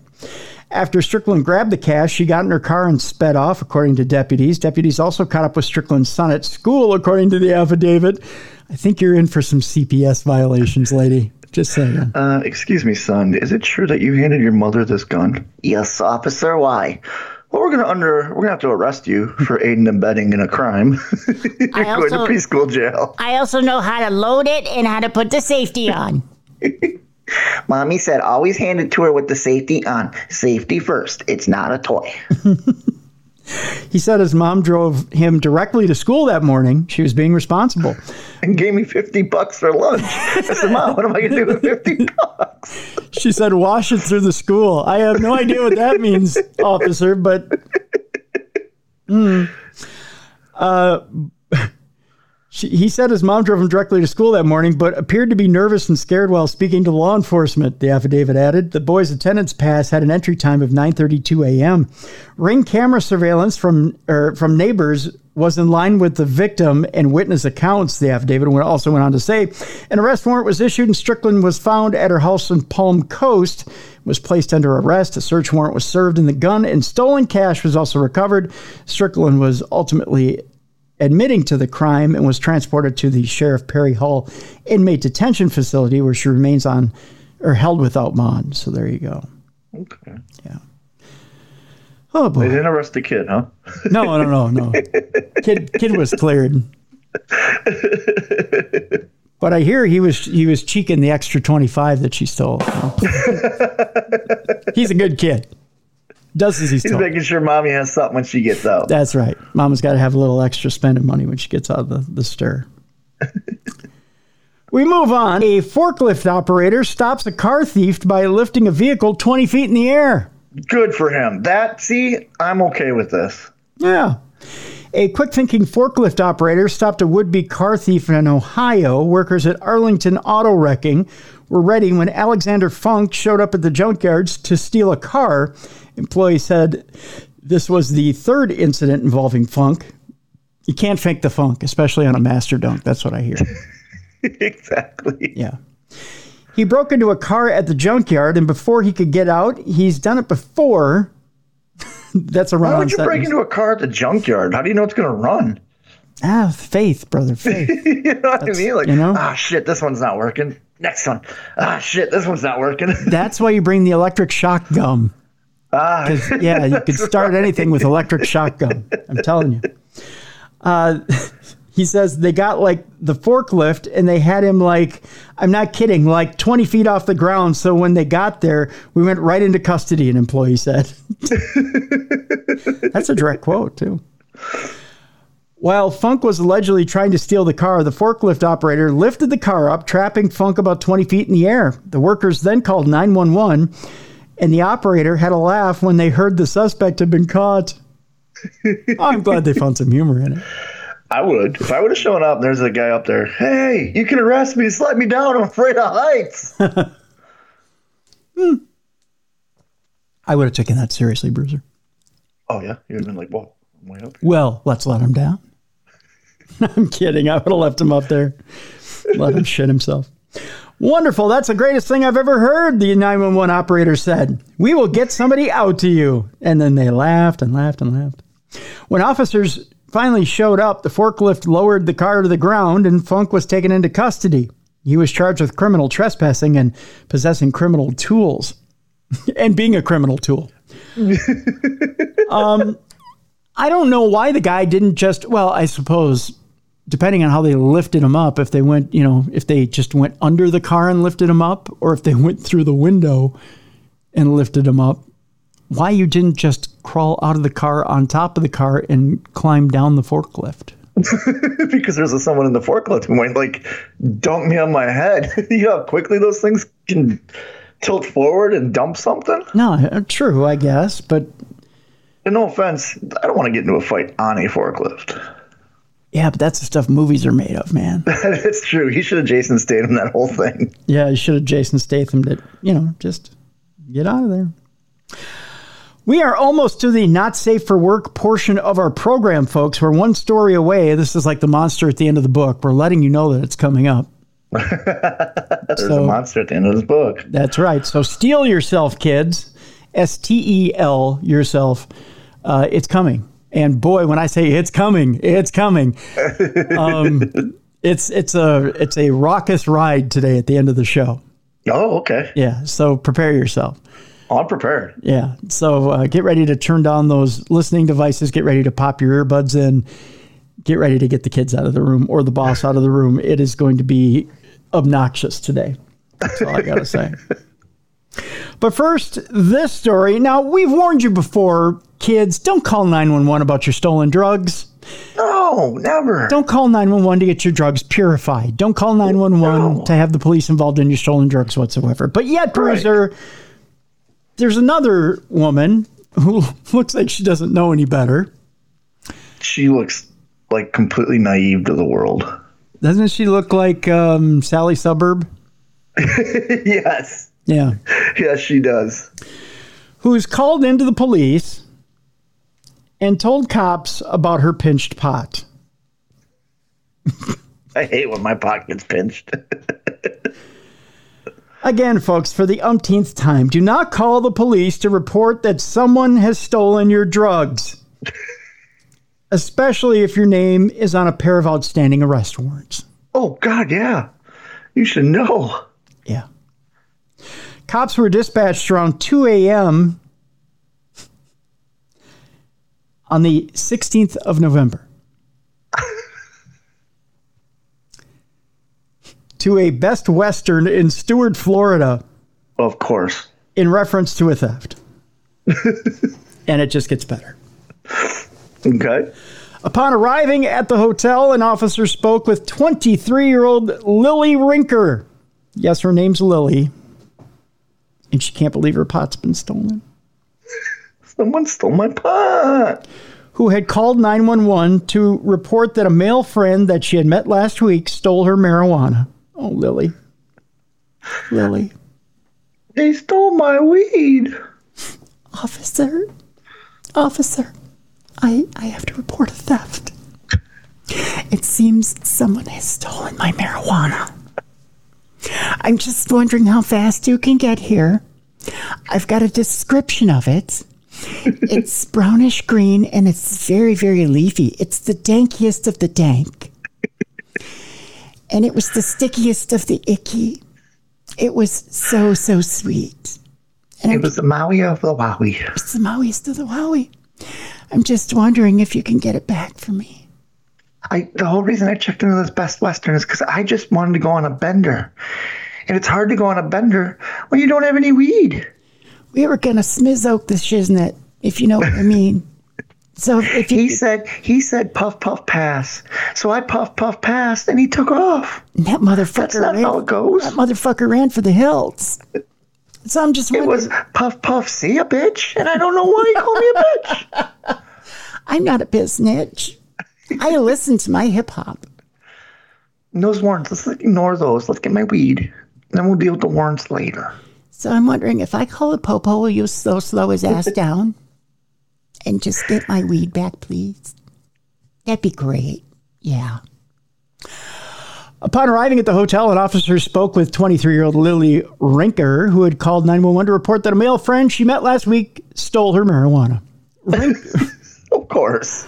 Rinker explained that she had $30 worth of pot, so it was the good stuff, Oh yeah.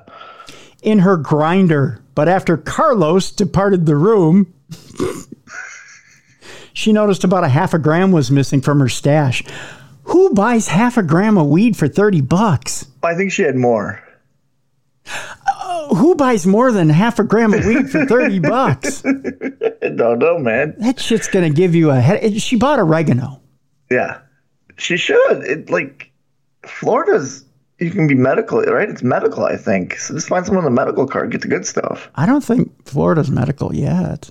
I don't. You don't think so? No. Either way, find somebody to get you the good stuff. It's everywhere now. So about a half a gram was missing from her stash. Rinker stated she did not know what to do, so she decided to call police. I think if they were medical, she wouldn't have called police. You think she would have She would have, filed a she would have just went down to the dispensary and got more. true? Yeah. Rinker, whose home address is listed as an apartment complex in Jupiter, was questioned by a Stuart Police Department officer who determined that she had a pair of open arrest warrants in Palm Beach County. Mm. According to court records, one warrant was issued after Rinker failed to show for court hearings in connection with an outstanding criminal mischief case.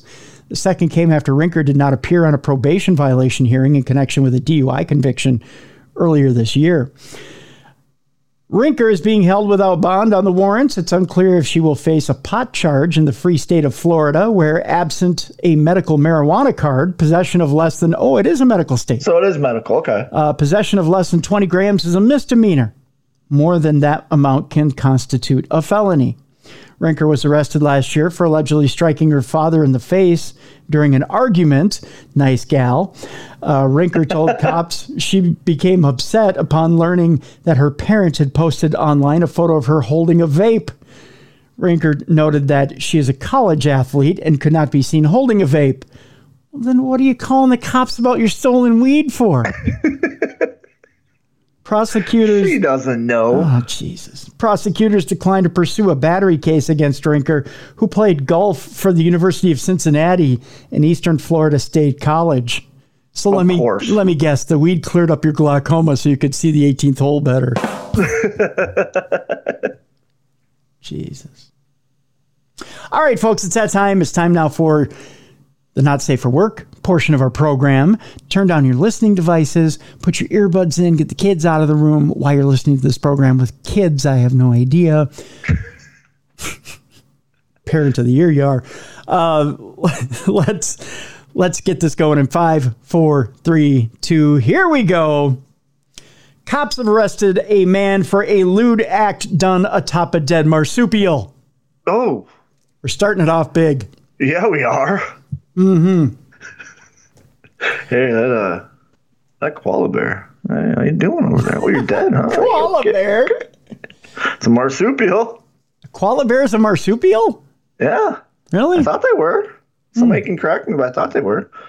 All right, hey, hey, kangaroo, what you got in your pouch there? Kangaroo. oh, you're you're you're dead, huh? We're- we're- we're staying Let me, feel what, let me feel what that feels like. we're, we're staying in America, Bruiser. We're not going overseas. This took What place- mar- a possum? A possum's a marsupial, Yes, right? there we go. A possum. Thank you. I know you're just playing dead. Come here. Come here. I know you. Oh yeah, I know you're just yeah, play dead, play dead. That's it, play dead. Yes. In the You like when I stroke your tail? Oh, yeah, you're, no, you're playing come dead. You're on, playing dead. no, Wait, no. you're really dead? Oh shit. Oh no, no, no. In the long storied history of American jurisprudence, these words have never been previously appearing in a police report or court filing. Here we go. The defendant was observed defecating on a deceased opossum with his pants lowered and his anal region exposed. Because you know, shitting in a dead possum's is a new fad. it's a new TikTok trend. yes, it is. Well, it's better than dancing. You don't ruin your knees. Well, yeah, all that squatting. It's the new squatty potty. The defendant was observed. Oh, I don't want to read it twice. Uh, that unusual and repulsive incident transpired around 5:30 p.m. on the 16th, in full view of the motoring public during busy traffic times on a street, of course, in Clearwater, Florida. you gotta go. You gotta go. Quick, honey, pull over. Why? I gotta shit. There's nothing around. There's a possum. I'll shit on the possum. 45 year old Rudy Wilcox, now known as the possum shitter. Oh, he looks like a possum shitter, and Doesn't I he? guarantee you, he's a meth head. Yep. Yeah, you. You don't get scabs like that on your skin without doing meth. That's right. That unusual and repulsive incident is what police allege that 45 year old Rudy Wilcox was observed by an officer doing, relieving himself upon the late marsupial as rush hour traffic passed by, Bruiser. Yep. Yeah. He's gonna show them what for. Yep. Zach, excuse me while I shit on this possum. After being read his rights, Wilcox denied the allegations and contended that the officer doesn't see straight. Wait, what? Yes. that won't me shitting. You can't even see straight. However, as the affidavit states, physical evidence was viewed at the scene, which corroborates the allegations alleged. In other words, oh, I see straight, son. That shit on a possum. I may not see straight, but I smell, and that's a dead possum with your shit on it. That's right. I don't think a possum shit's that big. At this point, readers, viewers, listeners, whatever you are, you may commence to gagging. Wilcox was arrested for exposure of sexual organs, a misdemeanor, and booked into the county jail on a $150 bond. That's it. He remains behind bars as of this writing. Evidently, didn't have the $150 to literally cover his shit. That's an expensive shit. Yeah, it is. But by the way, when he gets out, he he he has a Charmin endorsement. He shit. He shit on a, a possum, not a bear. As the dog answers in the background, "Don't use me." All right, No, she's probably barking. I've shit on possums before. It's fun. it's fun. You got to try it sometime, Dad. Um, I'm going to show you this picture right here. Is she crying? I think she's smiling. She's weeping with joy. Now It looks like a forced smile. Like you're being arrested. Don't be sad. That's right. Don't be sad. Don't cry. Don't cry. It could be tears of joy, though, and I'm going to tell you why in a second. Now, I want you to look at her carefully, Bruiser. Would you? No, Okay. All right. that's a man. No, no, no. The the woman. The woman. Yeah, the woman's a man. No, you think so? Look at her neck. Uh, no, I could, I could have a dirty iPad. I'm just saying. You could just fixed everyone confusing trans women by just cleaning your iPad. Take a look again. I, I could. no, I wouldn't. I would not. You- no. Okay, No. okay, okay, okay, no. okay. No, no. She's she's still too manly for me. Okay. Okay. All right. So this next story may throw you for a loop. Then. that one's an awkward transaction between the two of us here. Before I read this story, but funny, very funny. Yes. Let me read the headline. First, I got to take a sip of something because I just blew my thro- throat out. That's what she said. That's a trans woman. No. Yeah, that's a trans woman. You I think think so? so. Yep. Think so? Yep. Well, let's find out. A couple is arrested for a fully nude Florida frolic. Well, if you're gonna go fully nude, why not go Florida? Weather's great. It's true, it is. It's highly illegal, though. A Oh yeah, I didn't say it was legal. Shitting on possums is illegal, but I ain't stopping that guy. a 55 year old woman has said she's dreamt of public sex. You're gonna you're gonna laugh when I tell you where, though. Okay. Like public sex is fun, but you got to hide it. Well, and you got to pick the right spot, and Yeah. the the spot she picked. mm, let's just say she's watched one too many Godfather films. Okay. After being caught having fully nude sex on a Florida causeway, look what they done to my boy. um, I just think of Sonny being shot down by the causeway every time I read this story. After being fully caught, fully caught having fully nude sex on a Florida causeway in front of children and other witnesses, a woman told cops it was always a dream of mine to engage in such a public tryst, while her male companion showed zero remorse when collared. Yeah, because he got, you know, he's like, hey, I got off. Yeah, I, s- I slipped it in, no big deal. What? Now you're taking me someplace where I get fed? Awesome. Hickory dickory dock. He needed the money. No, I don't know. After uh, receiving multiple 911 calls around 9 p.m. on Friday, sheriff's deputies responded to the causeway in Dunedin, a Gulf Coast city, and discovered a couple having fully nude sexual intercourse in the presence of the victims, which included a pair of juveniles who were probably going, Look for the Adam's apple. Look for the Adam's apple. Much like Bruiser just did. Can we go partial nude? Let's do partial nude. We don't need full nude. Partial. Hey, old folks, you're too pruny for this. You're too pruny. Hey man, ten dollars a month. Planet Fitness. Look it up. Oh, God. Oh, for the love of God. Um, on the side of the causeway, cops found 55 year old Sarah Fazakis and 60 year old Robert Clark fully nude on top of one another. Are you sure he wasn't pinning her?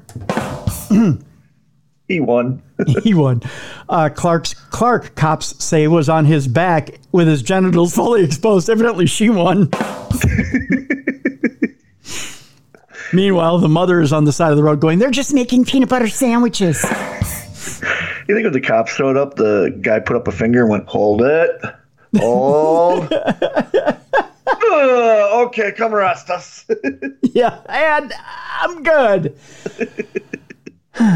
I don't know why I made that second noise. Um, a, wet, a witness or wetness uh, described the pair's encounter as crack to sack going to town. and it's in the arrest report as that. hey man, his schmecka was going crack to sack. Like it was great. Crack to sack, going to town.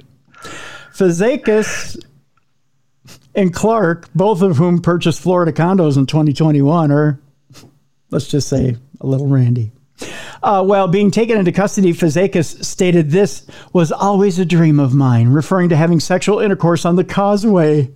What? What a weird dream. She says, surrounded by water, the causeway offers spectacular views of St. Joseph Sound. It sure does. You just ruined it.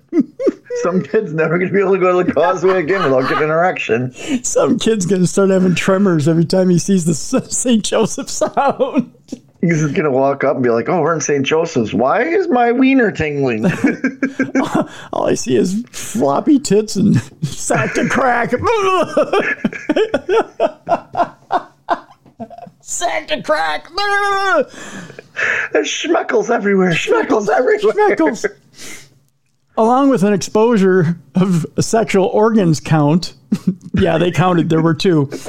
Uh, was hit with a felony narcotics charge after cops Oh, found clonazepam pills. It's clonazepam, yes, inside an Altoids container in her purse. Evidently, she needed to get relaxed to get him up.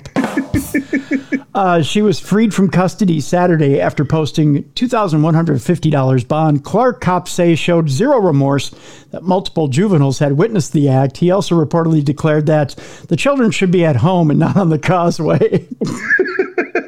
Don't they know I'm fucking here? Come on, get out of here. I'm Hey. having some sex. Hey, I'm sticking it to the whatever this is over here, huh? look at that. We're sack the crack in this. What you doing here, huh? Sack the crack, grounding and pounding. You know what I mean?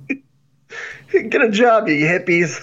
This is just uh, I'm I'm I'm I'm cracked a sack going to town here, huh? Aren't you supposed to be in school? It's Saturday. Go to detention. Oh. Oh, back in my day, we went to school seven days a week. It's the least you could do. Hey, if you're not learning in school, learn when I do this to her, huh? Here's a new move for you. Go tell your parents about this one. If they would have done this one, you wouldn't have been born. Here, kids, take these pills. Chill out, all right? Here, take an Altoid. This will take an edge off your trauma. uh, by the way, in case you were wondering, Clark is a registered sex offender who pleaded guilty in 2009 to a federal child pornography charge. Of course. So the kid, there it is. The kids probably shouldn't be around. Nope. He's probably like, hey, those kids should just, you know, be with us. No, man, they shouldn't. No, they shouldn't stick around for round two. Nope. Lock that guy up. Uh, at the time of his arrest, Clark was a civilian Department of Defense employee stationed in Japan, But they kind of have those kinks. Yeah, I guess so. A search of his work computer turned up a series of illicit images, which Clark admitted he viewed for self gratification. Oh, lock this mother up. This effing pig. After copping to the felony count, court records show Clark contended that the child porn images were to him a fantasy world and that he would never ever cross the line to hurt any child. You already crossed the line, man. yeah, the minute you downloaded, you crossed it. Yep. Sentenced to 78 months in prison, Clark was also ordered to serve a life term of probation following his release from custody. Good. Yeah. Sack to crack. I will not eat lunch now. I, I've lost my appetite for the afternoon. Just saying. And our final story for today. If you thought that was bad, Bruiser, buckle up, Buttercup, because it only gets better, We're going for a public ride. so to speak. First of all, I'm going to show you the picture. Wow, he's angry. A little bit, especially when I tell you what he did. All right, so you're familiar with the state of Iowa. Oh yeah, of course. Are you familiar with a certain, um, let's just say, a certain convenience store chain that's got an unusual name? Yeah, I think I have a hat with it somewhere around here. Starts with a K. Yep. Has an and in it. Yep. Yep. Go is there. the final. Mm hmm. Yes, sir. Well, one man took it literally, Oh, jeez. and the man you just saw in that He left some children at the gas station. yes, he did. Yeah. He's like, "Here's my DNA. I'm leaving." Yep. Instead of leaving his wallet behind and a credit card, he left a little bit of himself behind. A man pleasured himself, then departed from a Kum & Go store. oh, he took it as a, a suggestion, not a, not a name of a business, huh? It was a Like, oh, command. oh, really? This is what I do here? Okay, hold on. It was a command, not a store name. An Iowan pleasured himself outside a Kum & Go store and then departed for his nearby apartment, according to an indecent exposure complaint filed following his arrest this past week. It was really good gas station pizza. I guess so, right?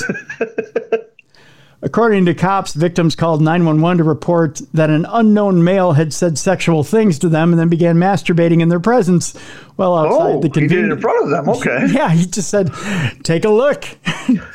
hey, you guys say come and go. Here we go. Here we go." Uh, he then Yeah, began ring ring that up. Ring- Yeah, yeah, beef jerky. Put the beef jerky up. Yeah, ring the beef jerky up. ring the beef jerky up. wait, wait, slow down that card. Slow the slide down slow. Oh, okay, there we go. There we go. Yep, there we go. A fountain drink? Hold on. Slow pour it. Slow, slower. It's gushing out of the fountain. Gushing. I don't know if I can continue the story. He continued. he did, didn't he? Uh, so, according to the cops, victims called 911 to report that an unknown male had s- said sexual things to them and began masturbating in their presence while outside the convenience store in Iowa City. After a police canvass near the Kum & Go, officers identified 54 year old Kenneth Lee Kelly. Good for you, buddy. You can still get it up. Always been his dream to jerk off at a Kum & Go. I'm sure Nike's happy too because he went to the station in a Nike hoodie. and you know what? do it. Yeah, that's right. I was going to say, you know what their slogan is, right? Uh, Just- he's literally taking everybody's slogan as word as like what you do. That's right. Oh, I gotta come and go. Just do it. sure. um, He's a suspect, Kenneth Lee Kelly is, in the public pleasure session. Multiple subjects from Kum & Go, neighboring businesses and apartments identified the defendant as the subject in the photo. Evidently, he's been leaving his seed everywhere. Contacted at home, Kelly denied he was the individual captured on surveillance video. Kelly, however, confirmed he had clothing that matched the video and showed police a hat that was an identical match to the one worn by the suspect during the deed earlier this year. A search warrant at Kelly's apartment resulted in the seizure of garments that matched surveillance and traffic camera video from the incident. oh, God, there's traffic camera video. Additionally, a photo lineup was conducted, and victims independently identified Kelly as the 12:30 a.m. Kum & Go masturbator. He has a handle now. Yes, he does. Hmm. Kelly was arrested Thursday and booked into the jail for indecent exposure, a serious misdemeanor that's in quotes for which bond has yet to be set. When questioned by police, Kelly reportedly claimed he wasn't exposing himself, but instead he was just scratching his genitals over and over and over and over and over and over and over and over. Kelly's rap sheet includes convictions for felonious theft, which is my jazz name, uh, narcotics possession, driving without a license, and marijuana possession. I didn't know marijuana made you frisk yourself over and over and over again. Oh, I've never done that on marijuana, so eh, hmm. you never know. Kum & Go's never done it for me either. So No, I've never walked into a Kum & Go and come and left. So there you go, Bruiser. That's Dumb Crime, Stupid Criminals for today. woohoo! So I know you got a lot going on, but just tell us again briefly what's going on this weekend. Well, I'm not going to a Kum & Go. Um, we have WrestleCade weekend, the Friday, Saturday, Sunday in Winston Salem, North Carolina. Uh, all the details are on darknessradioshow.com. Um, it, all three days are all day events. There's four shows, uh, meet and greets, uh, podcasts. Uh, we hang out afterwards and drink beer. It's just it's a good time. Yeah, and I'm coming back Saturday and Sunday. There you go. And I'll be watching on Title Match Network. Again, go to darknessradioshow.com slash events and you can sign up for Title Match Network. It's just $9.99 a month. With that, uh, by the by the way, just don't stop with one month of Title Match Network. You can watch AML Wrestling, which is the home for Beer City Bruiser, and you can watch the events there. Yep. Every single one streamed down there. That's right. So uh, I'll be doing that. I'll be watching that. I am. I don't believe I'm at KNSI this weekend. I have to switch some stuff around because December second, yours truly, uh, will be in Shoreview, Minnesota, for an event there, and you can see that event and figure out how you can come see me in Minneapolis uh, at an event, see me speak there, and come out and see me uh, on December second on Saturday for a one day paranormal event here in Minneapolis it's on the event page as well. So, uh, as a matter of fact, here I'll tell you what the event is.